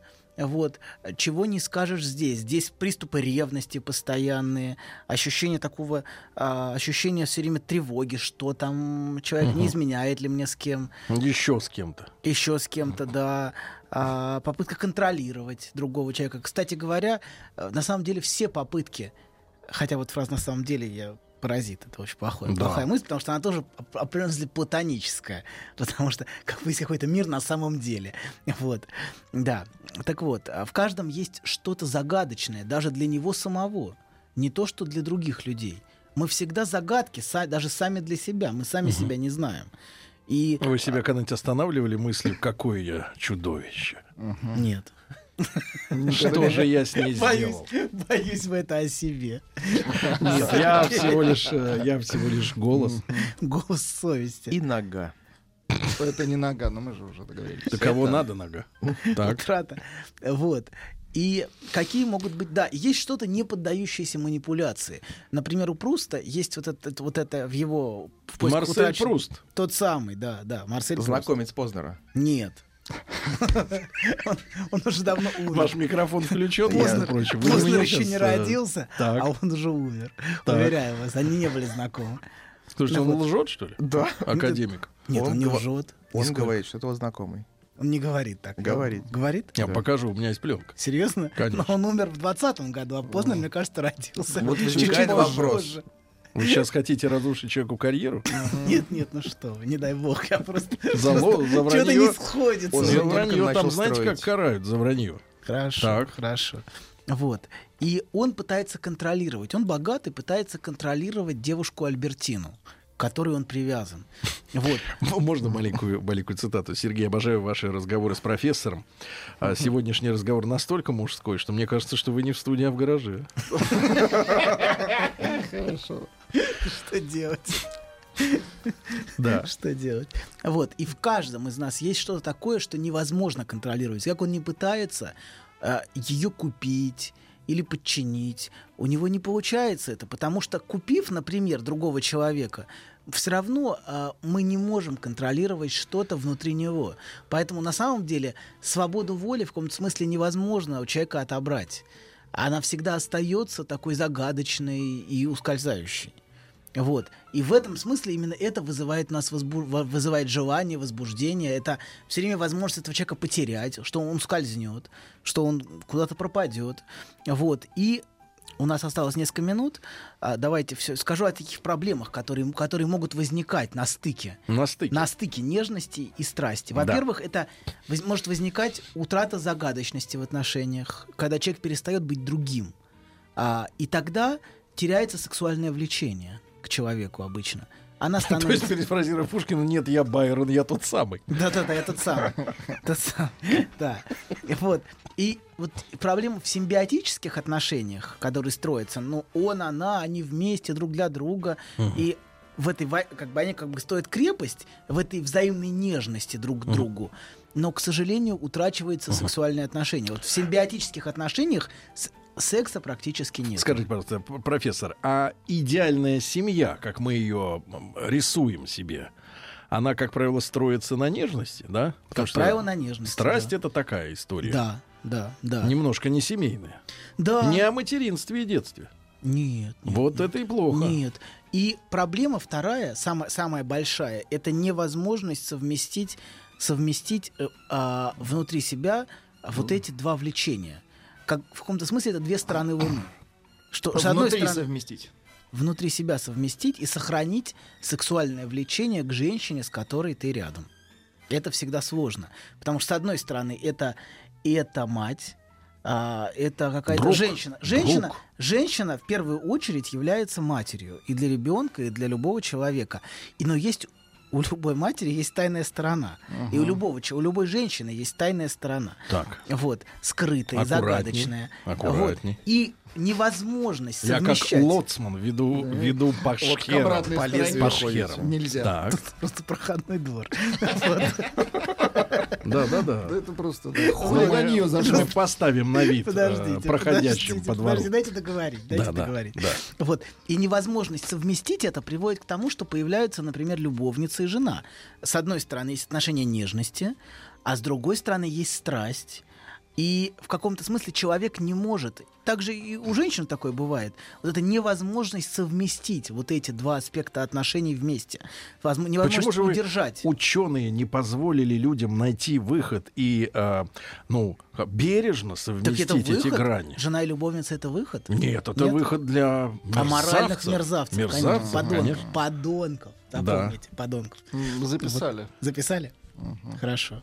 Хорошо, профессор, я смотрю, вас пришли подсиживать. А, Вот, ваше кресло принадлежит другому. Мужчине Да, да, да, ваше Другому. кресло принадлежит другому мужчине. Поэтому мы уступаем ваше кресло вами. Анатолий Яковлевич Добин, психолог. А, Да. Я думаю, что Ну, тему мы продолжим раз, Конечно, да. надо продолжить и разжевать ее уже окончательно. Ну и Петр с солнцезащитными очками на груди, как оберегом уже на стреме. До завтра, друзья мои, хорошего дня.